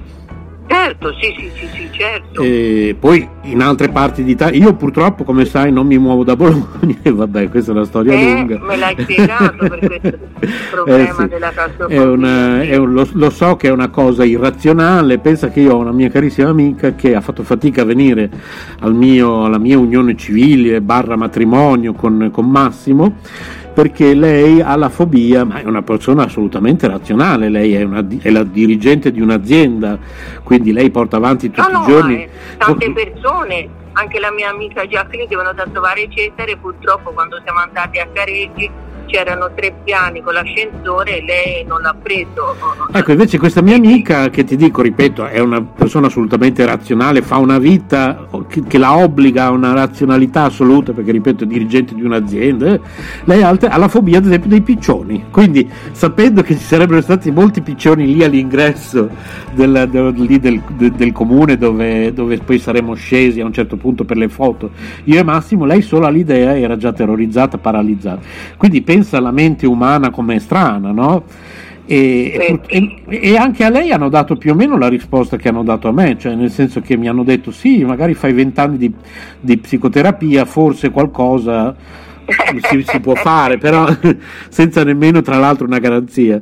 E allora a quel punto io mi sono detto, visto che tra l'altro fin da piccolo io eh, cioè, non ho mai avuto una gran voglia di viaggiare, non mi, non mi, è mai piaciuto più di tanto, i miei genitori ah. hanno sempre dovuto insistere per portarmi in vacanza, io piangevo, voglio stare qui, voglio stare a Bologna, un bambino strano eh, no? che non vuole viaggiare. Un bambino quindi, di casa. Eh, sì, proprio sono nato così fin, da, fin dal piccolo, quindi alla fine non ne soffro più di tanto, quindi alla fine va bene, mi tengo la claustrofobia sì. e sto qua. Cioè, Adesso grazie alle tecnologie viaggio molto virtualmente, mi guardo dei lunghi video. Eh, grazie alla tecnologia davvero, eh, si aprono sì. nuovi mondi. Infatti sì. Ti volevo dire eventualmente quando poi decideremo va revisionata anche per la correzione delle bozze, eh, certo. le fuse ce ne saranno, tutte quelle pagine. Ecco. Certo, certo, sì, sì, eh, sì. Eh, sì assolutamente. Però ho preferito, ho preferito, parlarne in diretta, così ho approfittato per richiamarti. E... Grazie, sì, sì, io stavo scrivendo proprio, ormai diciamo la nostra amicizia è talmente in sintonia che diciamo, le varie problematiche, le varie soluzioni avvengono quasi in contemporanea sì. nello stesso cervello. è vero, sì, sì. Eh, ma è così, quando entra l'amicizia, entra un rapporto di lavoro, spesso si precede o in contemporanea ciò che si vorrebbe dire e ciò che si vorrebbe fare. È vero, è vero, è vero, è vero. È così la vita. È vero, sì, sì, sì. Mm. Bene, dai. Allora ne riparleremo e questa diretta diciamo, di presentazione fa molto piacere e, e poi, poi, ci sarà anche la canzone inedita che verrà presentata domani dedicata agli innamorati della vita quindi la, quella chicchina magari te la faccio mandare anche direttamente sì? dall'autore Perfetto, che ha scritto sì, sia sì. la musica sia il testo poi lui la voce solista di Santa Maria Novella quindi ha una voce molto pulita molto angelica insomma c'è, c'è a chi piace a chi non piace però la voce di Pino Martino voce solista della Basilica di Santa Maria Novella ha una bella voce pulita insomma che risuona negli spazi molto bella, ecco. Sì, che ha fatto questa canzone completamente inedita, ha scritto sia la musica sia il testo, ha fatto un CD e quindi insomma ci sarà anche in mostra la copertina di questo CD. Eh, insomma Beh. tante novità domani veramente, nonostante le difficoltà sembra un miracolo che siamo riusciti ad arrivare a un punto importante. Eh sì, sì, sì, sì, assolutamente. Vediamo. Bene, bene, sono contento. Allora ci risentiamo presto. Grazie Carmelina. Ti raccomando anche di mettere in circolo anche questo Filippo che eh, praticamente ha riconosciuto lui perché eh, io andavo agli uffici di difensore civico e dipinge, presenterà un'opera musicale. Tra l'altro ha conosciuto mio fratello, beh, ah. ha conosciuto mio fratello, me lo diceva stamattina, dice ma io suo fratello l'ho conosciuto Cesare perché abitiamo in linea d'aria, diciamo lui un pochino più lontano, però prendiamo gli stessi mezzi di trasporto, ecco.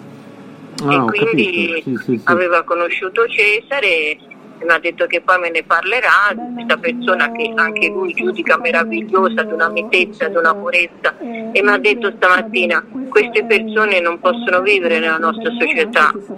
Non ce la fanno, Sì, sì, sì, sì. sono oppresse, sì, infatti quello che è successo. Tu pensa incredibile questa persona che ha conosciuto mio fratello che io l'ho saputo stamattina, insomma, Eh, sì. grazie alla mostra, Sì, sì, grazie alla mostra sul pentagramma. Quindi le mostre sono sempre ponti per riagganciare o per agganciare contatti, persone eh, che- che- di cui non si sa nemmeno l'esistenza. Ecco, la mostra riesce a fare questi miracoli. Certo, sì, sì, sì, sì, sì. L'arte fa Allora- tanti miracoli, l'arte e la cultura fanno sempre L'arte miracoli. si fanno anche miracoli di guarigione, sì, Sì, sì, sì. veramente anche miracoli di guarigione. Speriamo per tutti noi, speriamo. Ancora grazie Allora, Carmelina. un Ok. abbraccione, Grazie. a presto. Ciao. tesoro. Ciao, ciao. Ciao, Grazie, grazie, ciao. grazie, ciao. Ecco, così siamo riusciti a parlarne direttamente dal vivo con lei e vi faccio sentire anche l'audio che aveva lasciato l'audio che aveva lasciato Chris, vediamo se è questo. sì, è questo l'audio, aspetta, eh, che ve lo faccio sentire, lo metto a velocità normale. Renzo caro, diranno, ma chi è sta scema? ma proprio, ma chi è che sta scema?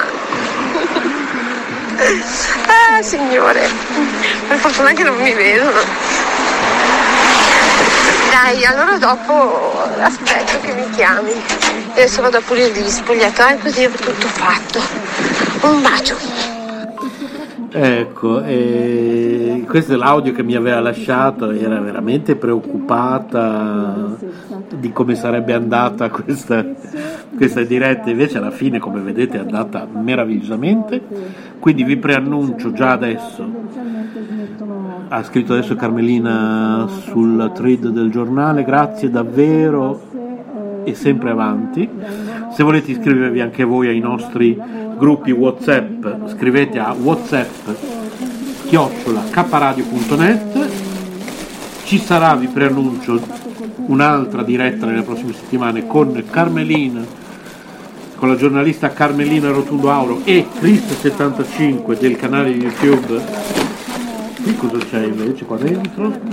Del canale YouTube appunto Chris75, vediamo cos'è questo. Non mi ricordo neanche che cos'è. Ma ci hanno regalato una, una birra. Ma ce l'hanno regalata o... Ah sì, è un regalo, c'è proprio scritto. Beh, questo è per il mio compleanno. Una Bex analcolica.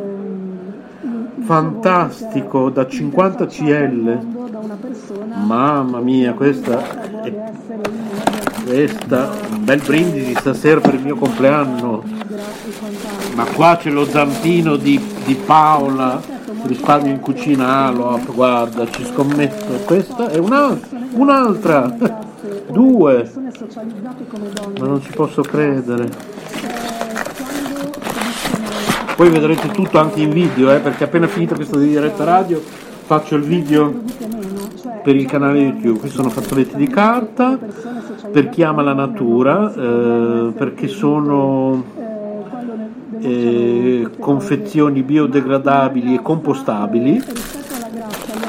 Poi una cosa un po' meno sana di quelle che abbiamo detto fino adesso, la Coca Zero, quella senza zuccheri, che io adoro quando mangio una pizza. E poi cos'è rimasto ancora? E poi vi, vi anticipo che oltre un'altra puntata con Carmelina e,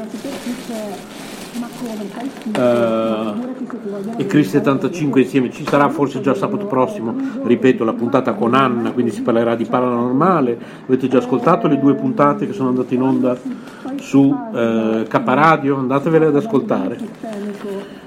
Vi ricordo che su letteralmente.info trovate la singola pagina, un- quella di Carmelina, c'è quella di Maurizio, di Jay del nostro studio di Ferrara, c'è quella di Paola, c'è quella di Anna, ok?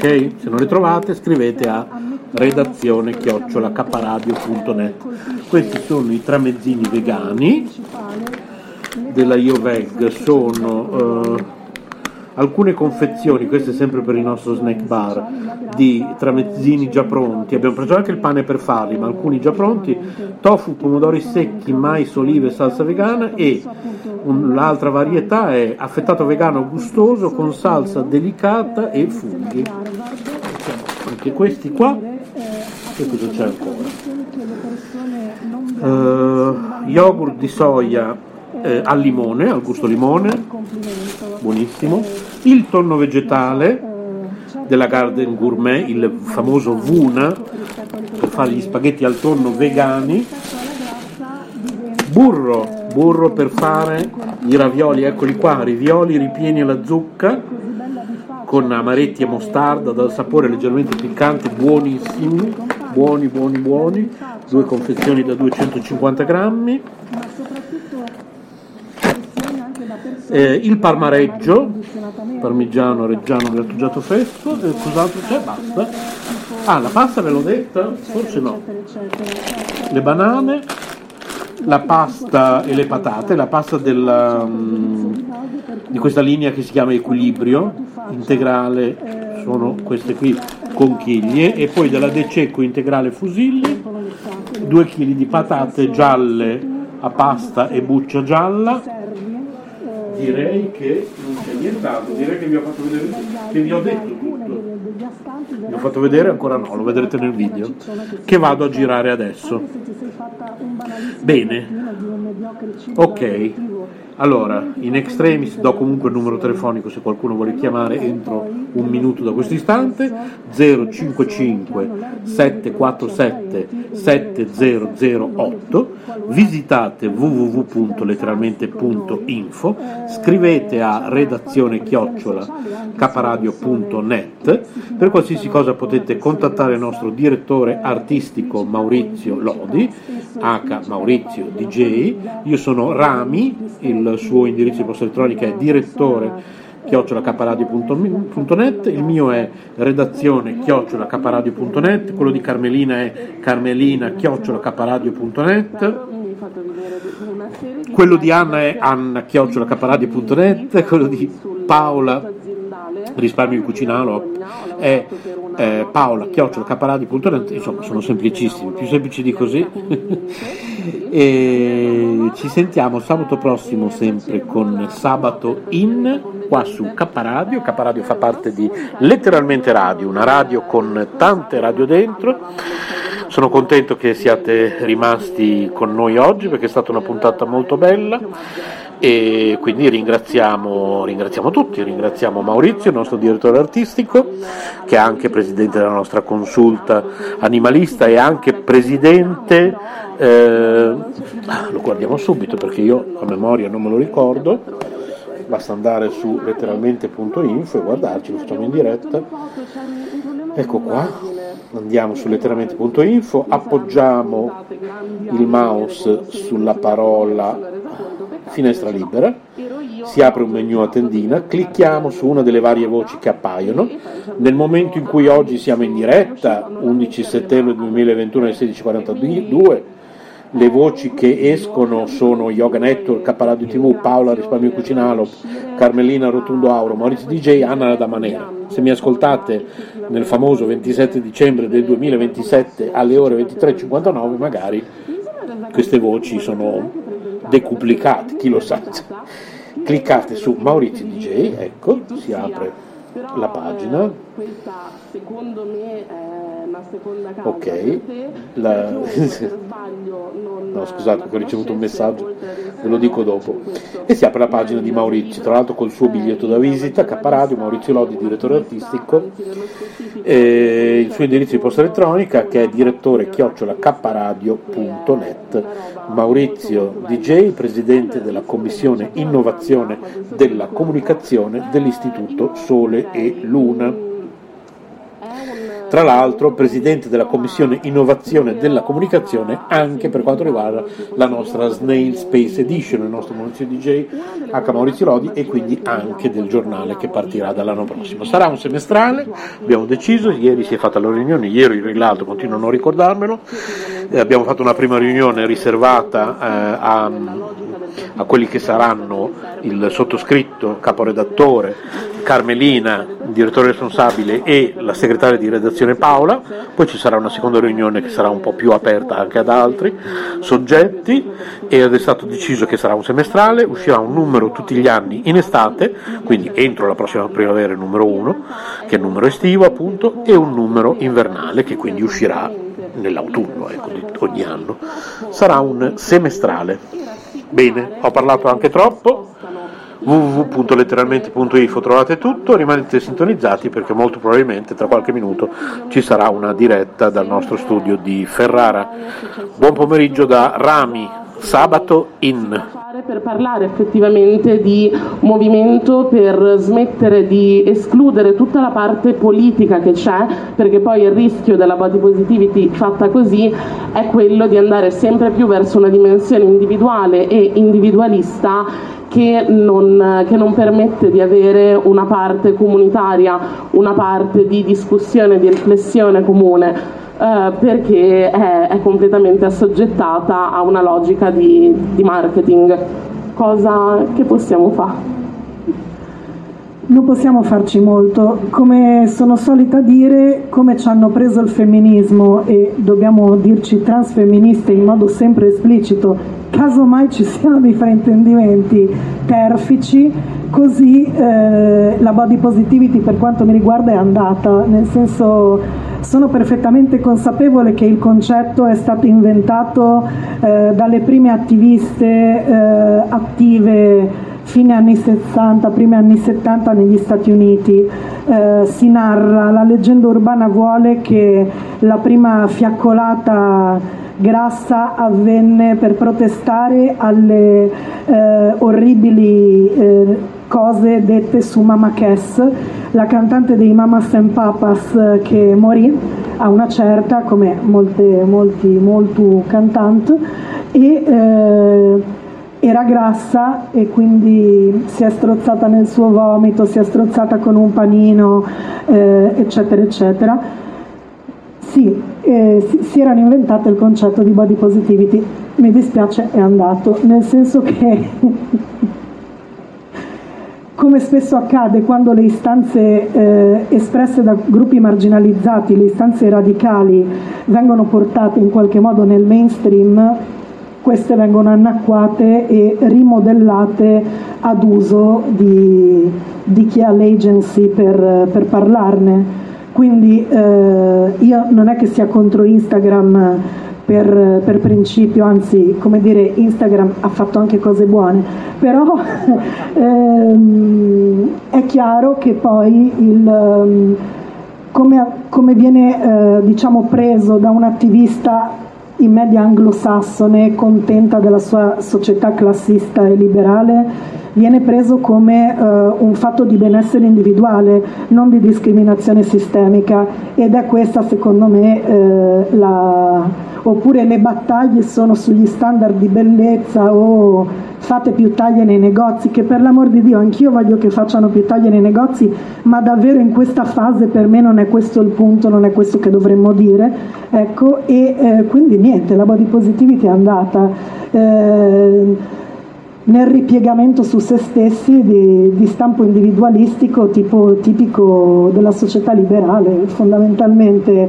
Eh, quindi io non ho niente contro chi usa con, in modo positivo, scusate il gioco di parole, il tag body positivity, l'hashtag body positivity, però eh, sicuramente ora nella maggior parte dei casi va a veicolare altri messaggi che sono quelli con cui io ho iniziato, cioè di eh, inclusione eh, nei, negli standard di bellezza, eh, la Dove Foundation e, e quant'altro. Ecco, purtroppo io se devo se devo usare un termine per parlare di queste cose, ultimamente uso body neutrality anche perché non è detto, eh, tra l'altro questo è un altro motivo ancora, la body positivity sembra spesso, vi, vista attraverso i, i prodotti delle content creator sui social, sembra diventata obbligatoria, cioè tu ti devi amare, tu ti devi amare, tu ti devi amare, come puoi non amarti?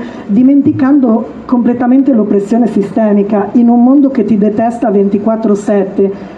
È abbastanza improbabile amarsi così totalmente a 360 gradi, eccetera, tanto più se poi la tua oppressione in quanto grassa ne interseziona altre.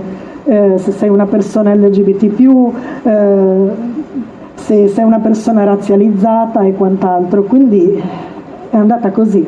Eh, body neutrality implica che non ti devi per forza amare per sostenere delle idee, cioè non ti devi amare tutto il giorno, tutti i giorni e considerare bellissima per, per sostenere delle idee che sono di liberazione. Sono, sono tristemente molto d'accordo eh, e credo sia proprio per questo che è così importante che esistano prodotti come il tuo libro per dare anche una, una visione differente di quello che può essere realmente una, una battaglia e una lotta e un movimento per, per, la liberazione di tutti i corpi. Vi faccio ora in relazione a questo una, una domanda divisa in due parti, parte generica e poi parte cattiva, malevola, che in realtà non è cattiva e malevola, è semplicemente un po' polemica. Prima parte, alla luce di tutti i tuoi studi che sono molto approfonditi, molto interessanti e emergono chiaramente dalle pagine, eh, perché secondo te ad oggi è ancora così difficile considerare la grassofobia a tutti gli effetti come un'oppressione e considerare le persone con corpi grassi, le persone grasse, come effettive categorie marginalizzate? Nonostante se ne parli ormai da tanto, nonostante il lavoro di un sacco di persone, il meraviglioso lavoro di persone come te, c'è ancora questo, questo stacco, questa fatica nel dire sì, no, no, raga, cioè davvero è così. Perché lo stigma nei confronti della grassezza è tale che impedisce alle persone, anche acculturate e compagne, di pensare eh, oltre il ma se vuoi puoi dimagrire eh, oltre al fatto che sia una condizione di vita temporanea. Eh, faccio questo esempio, accaduto proprio qui, non un episodio di grassofobia, ma per farti capire. Eh, quando è stato a febbraio 2019 abbiamo fatto un'iniziativa che si chiamava Lesbix eh, con le compagne di Lesbiche Bologna. Eh, io ho fatto un breve intervento, erano tutti interventi di un quarto d'ora, 20 minuti, in cui incrociavo ovviamente il tema della grassezza e eh, parlando di oppressione, parlando delle linee di oppressione di Angela Davis, eccetera, eccetera. Nella parte degli interventi si alza una compagna che una valida compagna super preparata, super radicale, che sta facendo un dottorato di ricerca e mi dice se non mi sembrava un po' troppo inserire la grassezza nelle linee di oppressione di sesso, razza e classe. Io dentro di me rimasi super mortificata, andai avanti dicendo no, no, se, cioè io lo rivendico, ci sta dentro. Quindi è veramente difficile pensare eh, per le persone, il livello di stigma è così alto che non riescono a pensarlo. Il concetto come vedi nelle battute sui social, no? Ma se sei stupido, sei stupido sempre, la grassezza può passare, quelle cose lì. Ecco, ecco. Cioè la società funziona così, ok? Infatti la, la, seconda parte, la parte polemica della riflessione, eh, una cosa che, che, io ho vissuto e che noto e a quanto pare non sono l'unica, che anche all'interno dei, all'interno dei collettivi, all'interno dei luoghi, insomma, che dovrebbero essere più sicuri da questo punto di vista perché si dovrebbe essere arrivati tutto quanto a un punto di, eh, di, riflessione, anche di strumenti proprio che si hanno per poter vedere certe cose, analizzarle in realtà molto spesso si ha questa sensazione che la grassofobia sia un po' l'ultima ruota del carro dell'attivismo e le persone che si occupano di questo, figli, figlie, figlie di una causa minore. C'è un po' questa... No, no, è proprio così. Cioè, eh, mi dispiace dirlo, ma è proprio così. ecco, eh, rifacendoci allo stigma, già che ne hai appena parlato, eh, nel libro dai un ampio spazio al concetto di stigma, dal libro di Hoffman a un sacco di ragionamenti dopo estremamente eh, interessanti e, e, meritevoli di più approfondimenti. Quindi io ti chiedo proprio direttamente, parlaci di stigma, ti prego. Insisto con una certa ossessività sullo stigma perché secondo me è una chiave di volta che serve a capire eh, i meccanismi dell'oppressione non solo per quanto riguarda le grasse ma per tutti i gruppi oppressi, per tutte le persone appunto stigmatizzate. Eh, questo sociologo eh, Erving Goffman, che è uno dei miei padri spirituali, scrisse nel 1963 questo piccolo libricino che si chiama Stigma, ripubblicato mi sembra da Ombre Corte, lo leggete in due o tre ore eh, se, se, vi prendete il tempo, eh, in cui spiega eh, il meccanismo dello stigma, cioè ci sono esseri umani nella norma, eh, userò magari qualche parola sgradevole ma è per farmi capire velocemente, che sarebbero nella norma, però hanno una caratteristica considerata sgradevole. Eh, questa sgradevolezza nel tempo si cristallizza creando un noi e un loro, eh, in cui il noi è il corpo sociale nella sua interezza e il loro è il gruppo stigmatizzato. Eh, con questa barriera che si crea inizia anche un processo di deumanizzazione per quanto riguarda le persone stigmatizzate e, e quindi eh, diciamo iniziano a ricevere un trattamento sociale diverso. Poi Goffman distingue vari tipi di stigma eh, tra quelli invisibili come per esempio lui dice la disoccupazione era considerata già uno stigma nel 1963, eh, la tossicodipendenza, l'omosessualità, la, la annovera.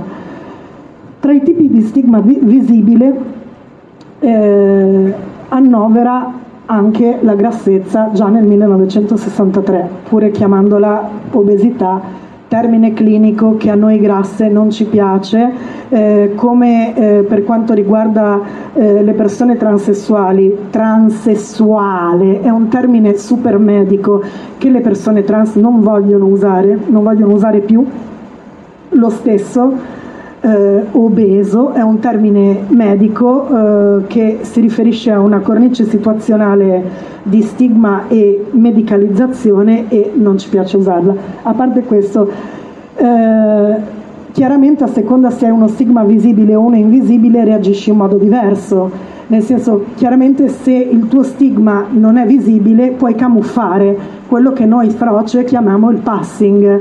Puoi camuffare, tentare di fingere, sono una persona standard.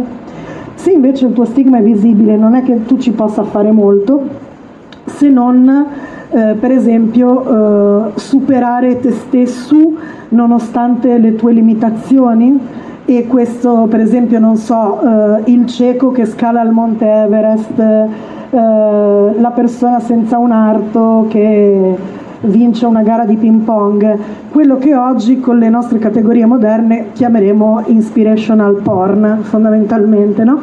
e, se no puoi lavorare per eh, diciamo, eh, tentare in qualche modo per quanto possibile di attenuare e limitare il tuo stigma.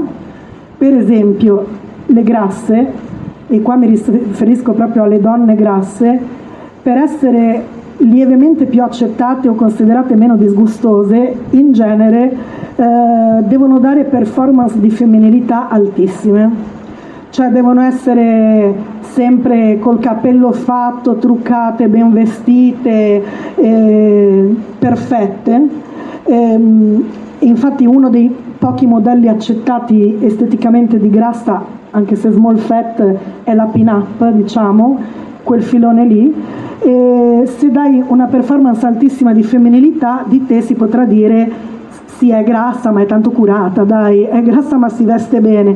E, ehm, se no ci sono le cose che fanno eh, appunto le attiviste e che, che, saremo anche noi persone LGBT, eh, noi, noi persone grasse, tutte le persone oppresse, diciamo, che è come dire farla finita con l'interpretazione corrente eh, della società abbracciare la propria marginalizzazione, così almeno lo sai, questo però ti permette di trovare dei tuoi simili che ti insegnano regole sociali su come fare, come fare a muoversi nel mondo in quanto persona stigmatizzata e oppressa.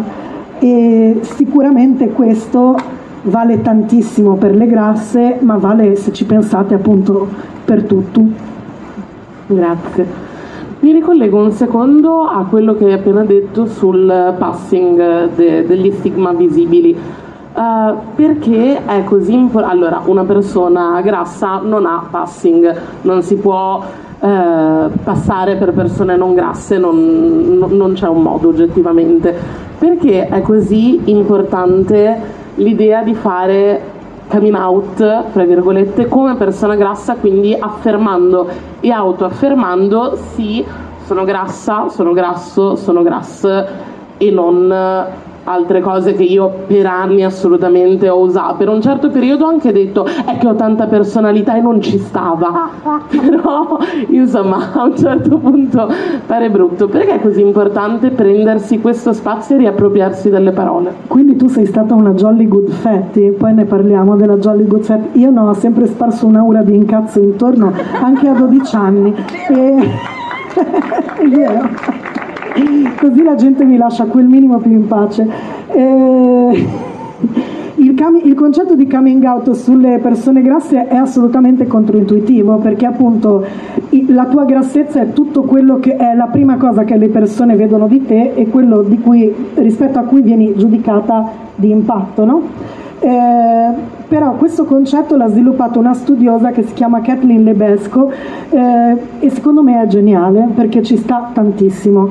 Cioè il coming out come persona grassa è quando finalmente dici a te stessa e alle persone che ti stanno intorno sono grassa, non sono robusta, eh, non è una fase, eh, non ero una sportiva al liceo, poi mi sono gonfiata, ma vedrai riprendo a correre dopo le feste tantissimo, avrò un corpo super fit di nuovo. No, sono grassa, buona, è andata così. E, e eh, questo fatto è molto liberatorio.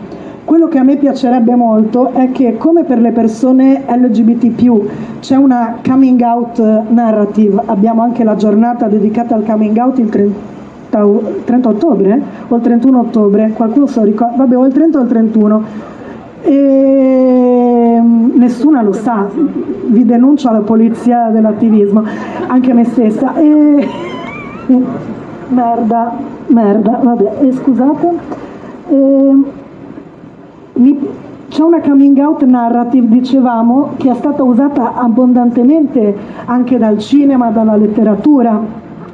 Il momento del coming out in cui eh, la giovane Frocia dice mamma sono LGBT e questo è sempre un punto di svolta di qualche tipo, uno snodo narrativo Dire sono mamma sono grassa vuol dire che poi pian piano ammettendo questa cosa, facendo pace con questa parte della tua identità, riesci a fare cose che di solito le grasse che si odiano ancora più di te non fanno, tipo andare al mare, tipo andare in piscina, tipo ballare, tipo andare sui pattini, eh, tipo mettersi un vestito che non sembri un sacco e che mostri le tue forme in qualche modo, eh, eccetera, eccetera, eccetera. Quindi la tua vita in prospettiva diventa più felice. Ecco, quindi il coming out da grassa secondo me è una, è una gran cosa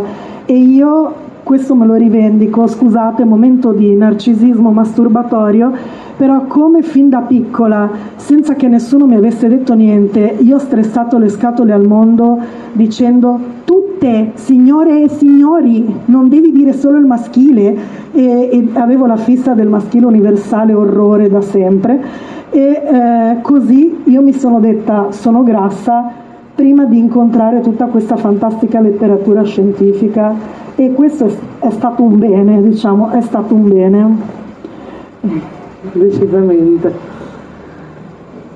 Ora, eh, hai appena parlato, cioè hai parlato in realtà durante un po' tutte le risposte di questo rapporto fra grassezza e queer, tant'è che tu ti definisci queer fat activist o fat queer activist, io continuo a, a invertirli tutte le volte. Eh, perché c'è la necessità di leggere ehm, e affrontare l'argomento della grassezza e della grassofobia con un'ottica queer, assumendo un'ottica queer? Non è solo un'ottica queer, è proprio essere queer secondo me. cioè, se poniamo il queer non come eh, uso che io non disprezzo, però per farmi capire, se usiamo la parola queer non come termine eh, sinonimo di tutto ciò che non è cisset, eh, e lo usiamo applicato invece alla queer theory, ehm, è queer tutto quello che eh, si discosta dalla norma, dove la norma è chiaramente un maschio bianco, occidentale, cisgenere, che vive in una società liberale, con un corpo fit, eccetera, eccetera, eccetera. Quindi tutto quello che si discosta da questa norma a qualche titolo è queer.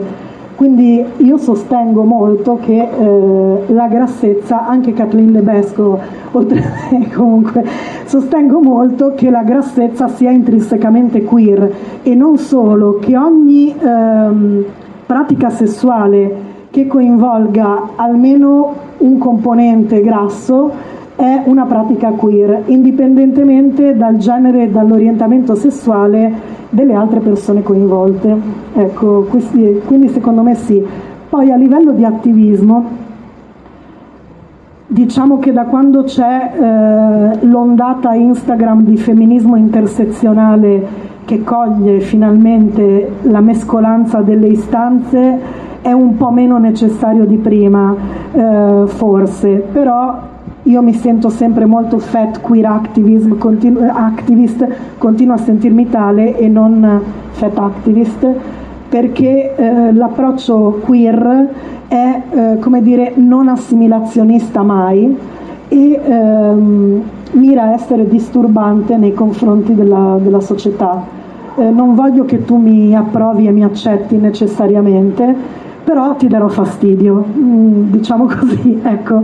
E quindi per fare una, un esempio di approccio assimilazionista, che non è il tuo, non è quello di tante nostre amiche, per carità, però è quello, sono grassa, ma mangio benissimo. Sono grassa, ma mi faccio un centrifugato di eh, cavolo nero ogni mattina. Sono grassa, ma faccio sport e non inteso come sport in senso gioioso e liberatorio, ma in senso performativo. Eh, sono grassa ma faccio sport, vedi, eccetera, eccetera. E eh, è su questa lunghezza d'onda un video che comunque vi consiglio di vedere perché è bello, eh, che si chiama A Fat Rant del 2007, eh, è su YouTube dove c'è questa attivista grassa, tra l'altro bellissima, Joy Nash, che poi ha fatto l'interprete principale nella serie Dietland che trovate su Amazon Prime Video, che dice queste cose qua fondamentalmente che da un lato probabilmente allora più di ora servivano a scardinare degli stereotipi, però il nostro concetto, visto che abbiamo detto che è un'oppressione sistemica, è che non ci importa perché siamo grasse. Eh, e questo tra l'altro è un'altra similitudine che Lebesco fa con eh, l'essere LGBT, cioè essere condizioni di base sgradite di cui si va sempre in cerca di una causa, caso mai si possa rimediare, non lo diciamo esplicitamente, però caso mai si possa rimediare io te la cerco la causa, no? Ecco, e questo. Grazie. Allora, visto che vorrei lasciare un pochino di spazio a domande e dibattito, mi sa che sacrifico un paio di domande perché ho dato un occhio a loro, ovviamente abbiamo sforato su tutto come sempre. Ti chiedo quindi una domanda. Ti chiedo un'ultima cosa che è, è breve, indolore, carina, però te la volevo chiedere da autrice proprio. Se volessi augurare, se volessi fare un augurio al tuo libro, proprio come tua creatura vivente in giro nel mondo, cosa gli augureresti? È una domanda difficilissima. Io mi auguro che questo libro venga letto. Sono contenta che eh, chiaramente io, studiando queste robe da tanti anni, avrei voluto scrivere un'opera di 16 volumi. Però questo è lo spazio che avevo e sono molto grata a Eris per avermelo dato. In realtà ora ex post sto apprezzando di più il fatto che costa pochissimo, costa solo 6 euro, quindi le persone se lo possono comprare senza pensarci troppo su. Spero eh, che eh, venga letto dal maggior numero di persone possibili, eh, possibile e che le aiuti a stare meglio, eh, che aiuti a stare meglio le persone grasse con se stesse, ehm, ma che aiuti a stare meglio tu, tu, perché come scrivo, e ne sono profondamente convinta, in realtà eh, dallo stigma della grassezza è chiaro che ne siamo colpite più eh, ferocemente persone con corpi come il mio o come il tuo, però eh, lo stigma della grassezza pesa su tutto comunque, tant'è che le persone sono ossessionate all'idea di diventare grasse e questo secondo me è un formidabile strumento di controllo sociale, ma davvero formidabile perché se sei impegnata la metà del tuo tempo a pensare a quante calorie hai mangiato, a cosa hai bevuto, a cosa non dovrai mangiare per eh,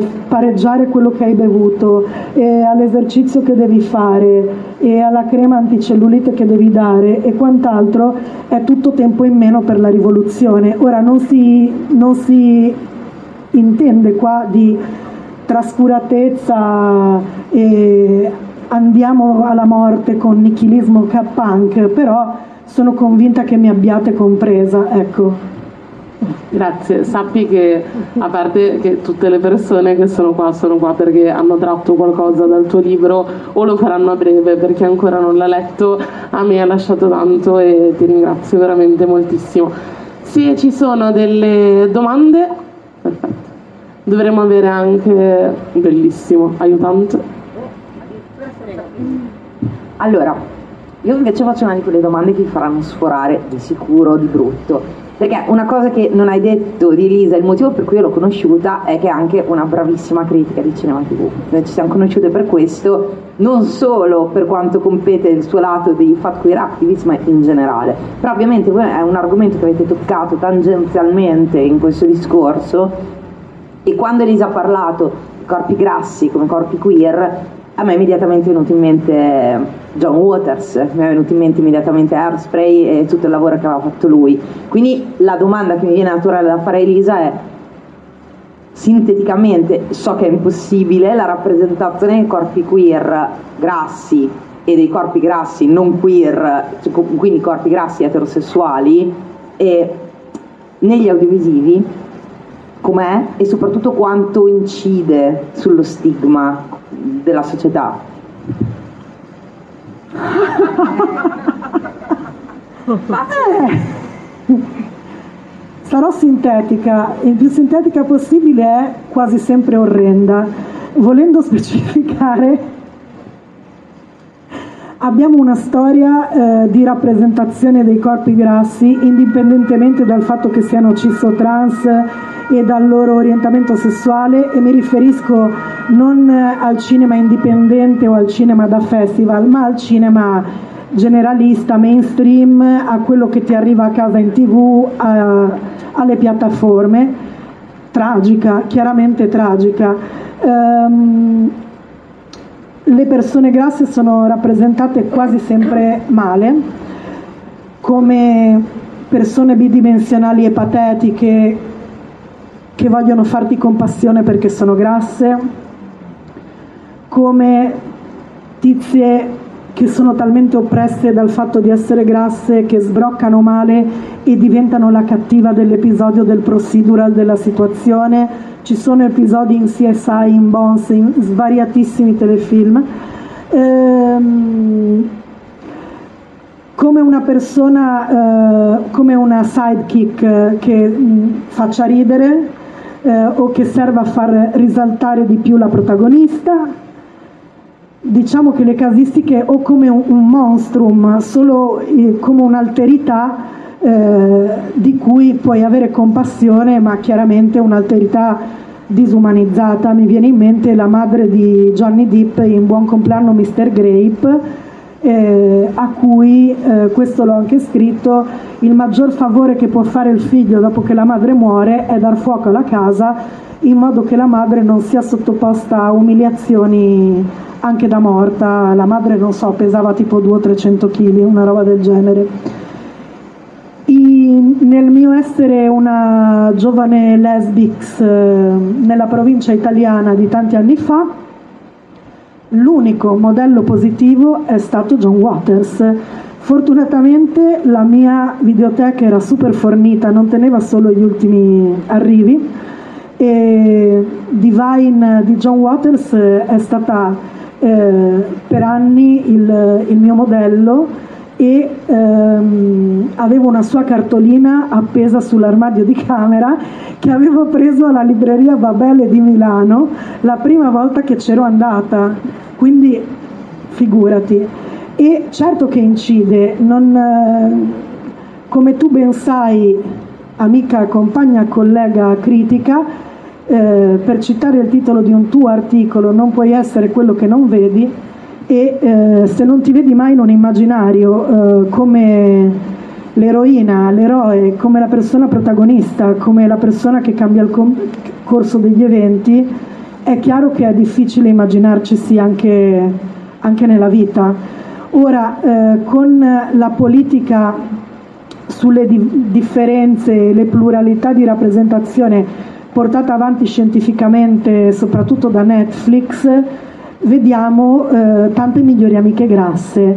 Eh, c'è il protagonista o la protagonista e poi c'è una migliore amica che è un personaggio positivo, fa anche sesso, però non è ancora la protagonista, diciamo. L'unica grassa a mia memoria, se sbaglio correggetemi, mi farà piacere vedere altre cose, al momento, qui e ora, che è una protagonista grassa e che ci piace, come dire, a livello di rappresentazione la promuoviamo, è Shrill, interpretato da Heidi Bryant, una serie in tre stagioni per Hulu, in Italia si deve scaricare, scaricatelo, è fichissimo. E... Però voglio fare una specifica anche su questo. Sia Shrill che Dietland sono tratti da eh, libri, nel caso di Shrill proprio un memoir di scrittrice grasse. Entrambe le scrittrici sono ben più grasse delle persone che le hanno portate sullo schermo.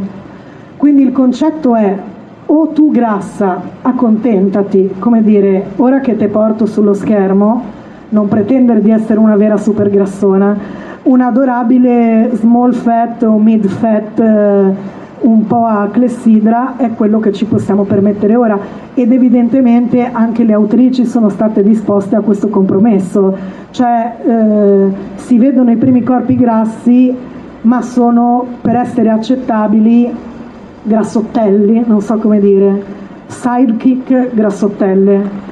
E io non so quantificare quanto e come questo incida profondamente su i ragazzino grasso eh, penso enormemente, come ha inciso enormemente su di me. Grazie.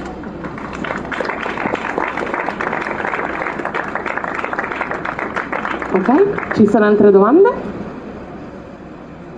Laggiù? Grazie.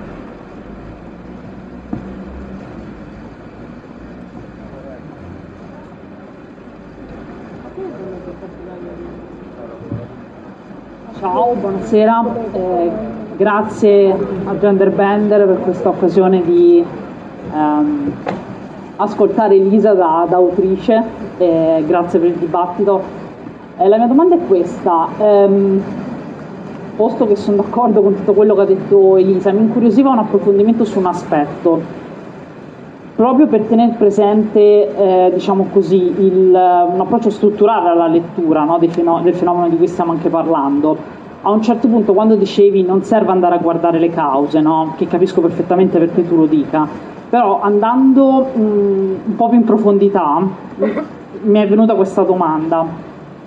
Un'analisi strutturale però non ci richiede anche la necessità però di andare a vedere delle eh, diciamo così, cause nel senso, faccio un esempio, andare a guardare, penso soprattutto al contesto americano, come riferimento alla domanda che pongo, cioè gli elementi di povertà, violenza di genere, tutti quei fenomeni generali che tagliano l'economia, i rapporti sociali, culturali, che permettono di comprendere perché dobbiamo avere la lettura strutturale di cui parlavi.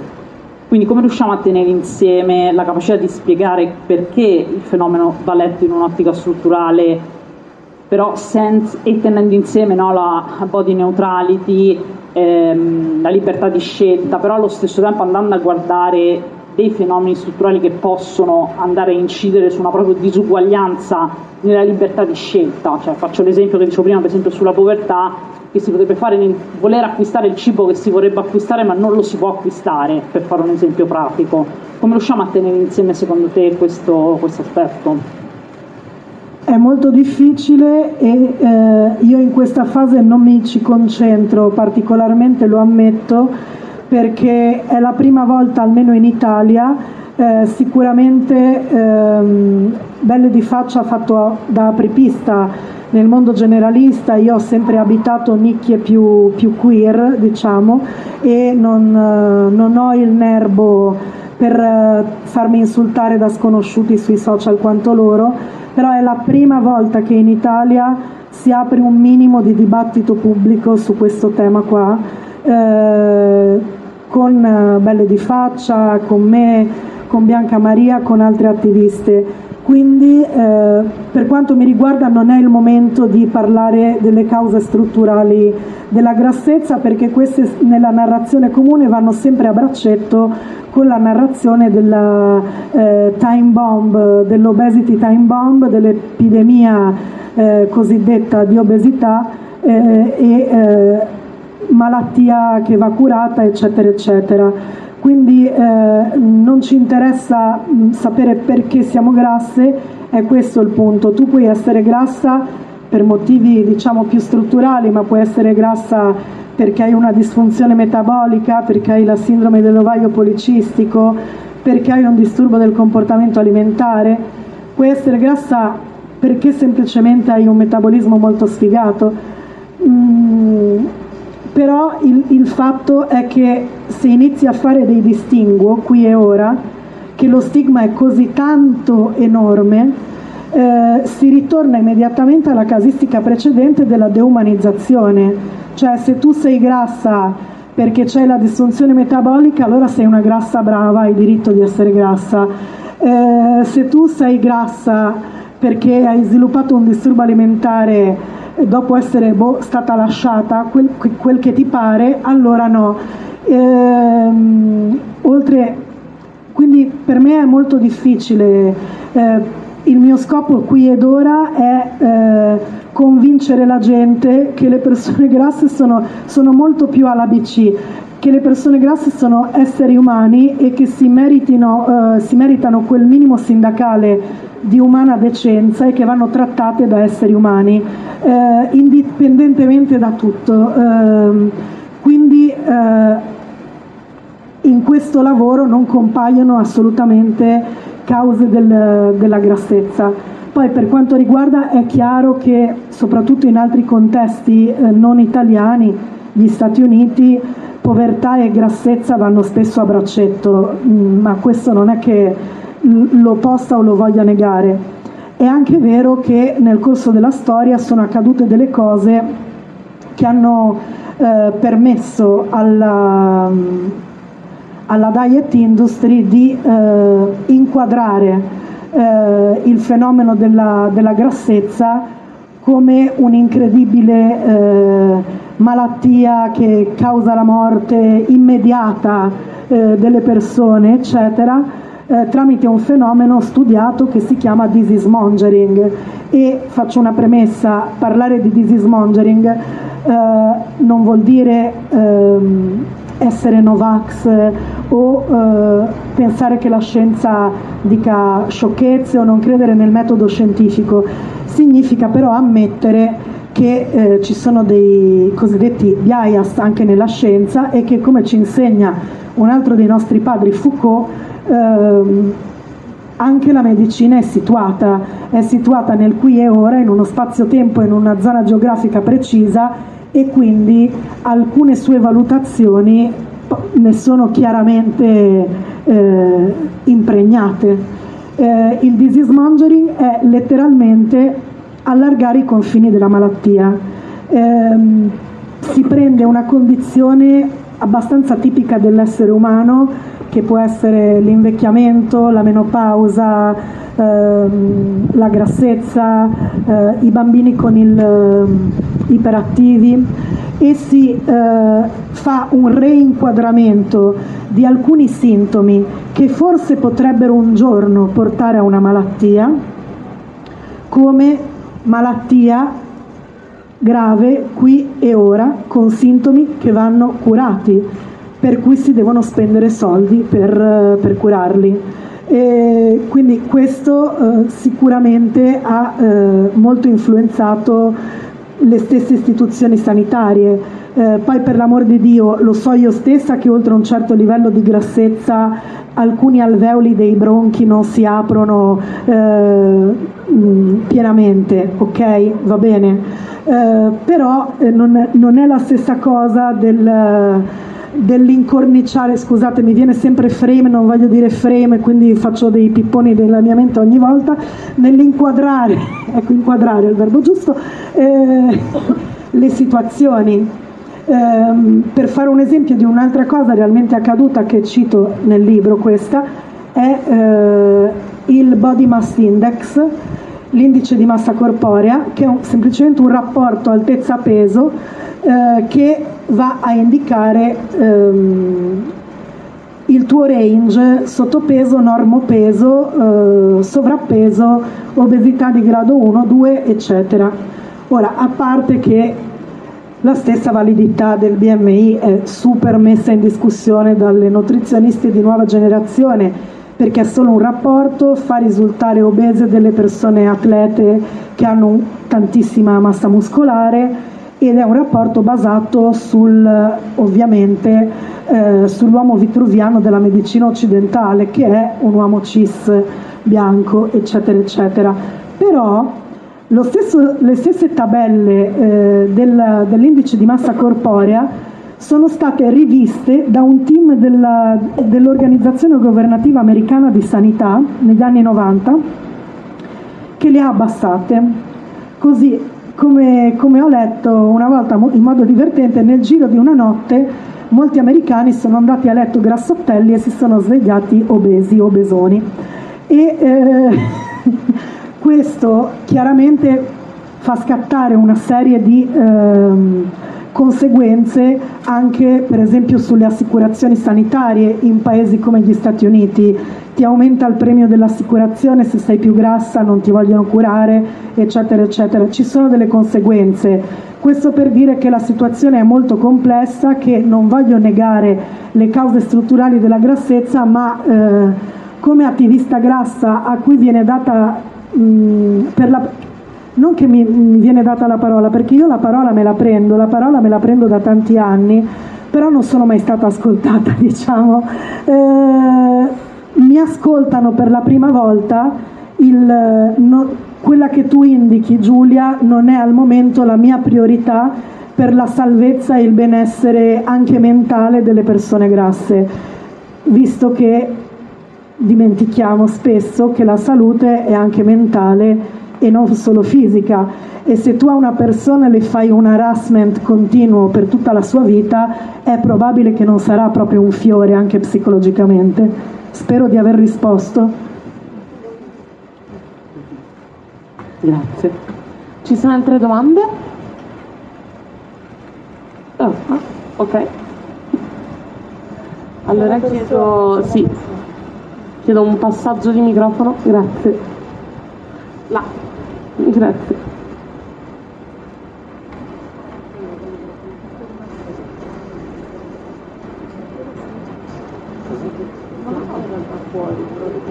Uh, okay. La mia domanda sarà un, proprio terra terra, cioè nel senso quanto è dannosa secondo te l'autoironia in contesti sociali in cui ci si trova nella situazione di dover rassicurare l'altra persona o doversi per forza denigrare, magari in modo simpatico, per far sentire a proprio agio l'altro o anche soltanto per evitare che sia l'altra persona ad arrivare a fare quel tipo di battute che potrebbero ferirti e quindi le fai tu per evitare tutto questo. Allora, visto che dobbiamo sopravvivere in un mondo ostile, chi lo fa, io non mi sento di giudicarla come persona se nel qui e ora è la sua strategia di sopravvivenza, perché bisogna pur sopravvivere. Però è dannosa, è dannosa per se stesse, per il proprio valore di essere umano ed è, valosa, ed è dannosa per eh, il mondo sociale intorno perché così non si abitueranno mai, così eh, gliela fai troppo facile. È una figura che in inglese si chiama la Jolly Good Fatty, quella che all'inizio dell'incontro ho detto a lei, ma eri una Jolly Good Fatty, cioè la persona grassa che fa battute su di sé prima che le possano fare gli altri. Così prevenire è meglio che curare però è pesantissimo, questo è un ruolo pesantissimo che io personalmente ho preferito la solitudine, ho preferito gli insulti, ho preferito stare sulle palle, ma l'ho sempre rifiutato perché mi faceva malissimo, eh, non, non, non, ce l'ho mai fatta nemmeno a tentarla questa strada qui, quindi non era nei, nel mio carnet di strumenti disponibili, però eh, io, come dire, mi viene un po' una crepa nel cuoricino quando vedo le persone fare così perché immagino che dentro di loro non stiano proprio alla grandona.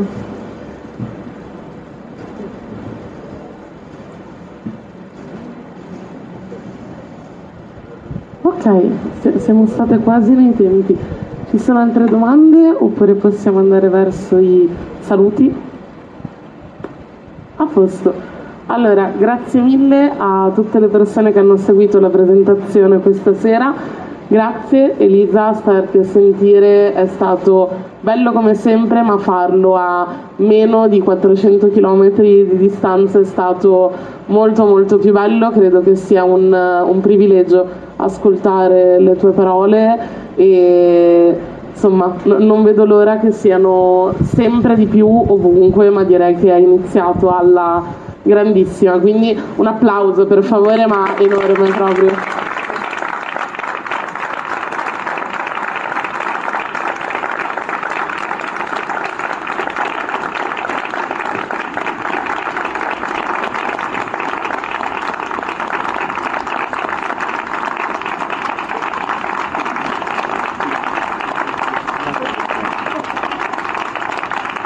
che ora lui deve dire un'altra cosa. Io volevo solo dire grazie a te Bianca Maria di essere venuta qui eh, a dialogare con me, nonostante purtroppo sta con un maschio cis, non possiamo farci niente, nonostante tu ti sposi tra una settimana. Grazie, grazie. E grazie a tutti. Oltre a unirmi anche io ai ringraziamenti a Elisa e Bianca Maria, faccio una comunicazione di servizio, qui c'è il banchetto dove potrete comprare il libro di Elisa, è curato dalla Libreria delle Donne di Bologna e basta, grazie, buona serata.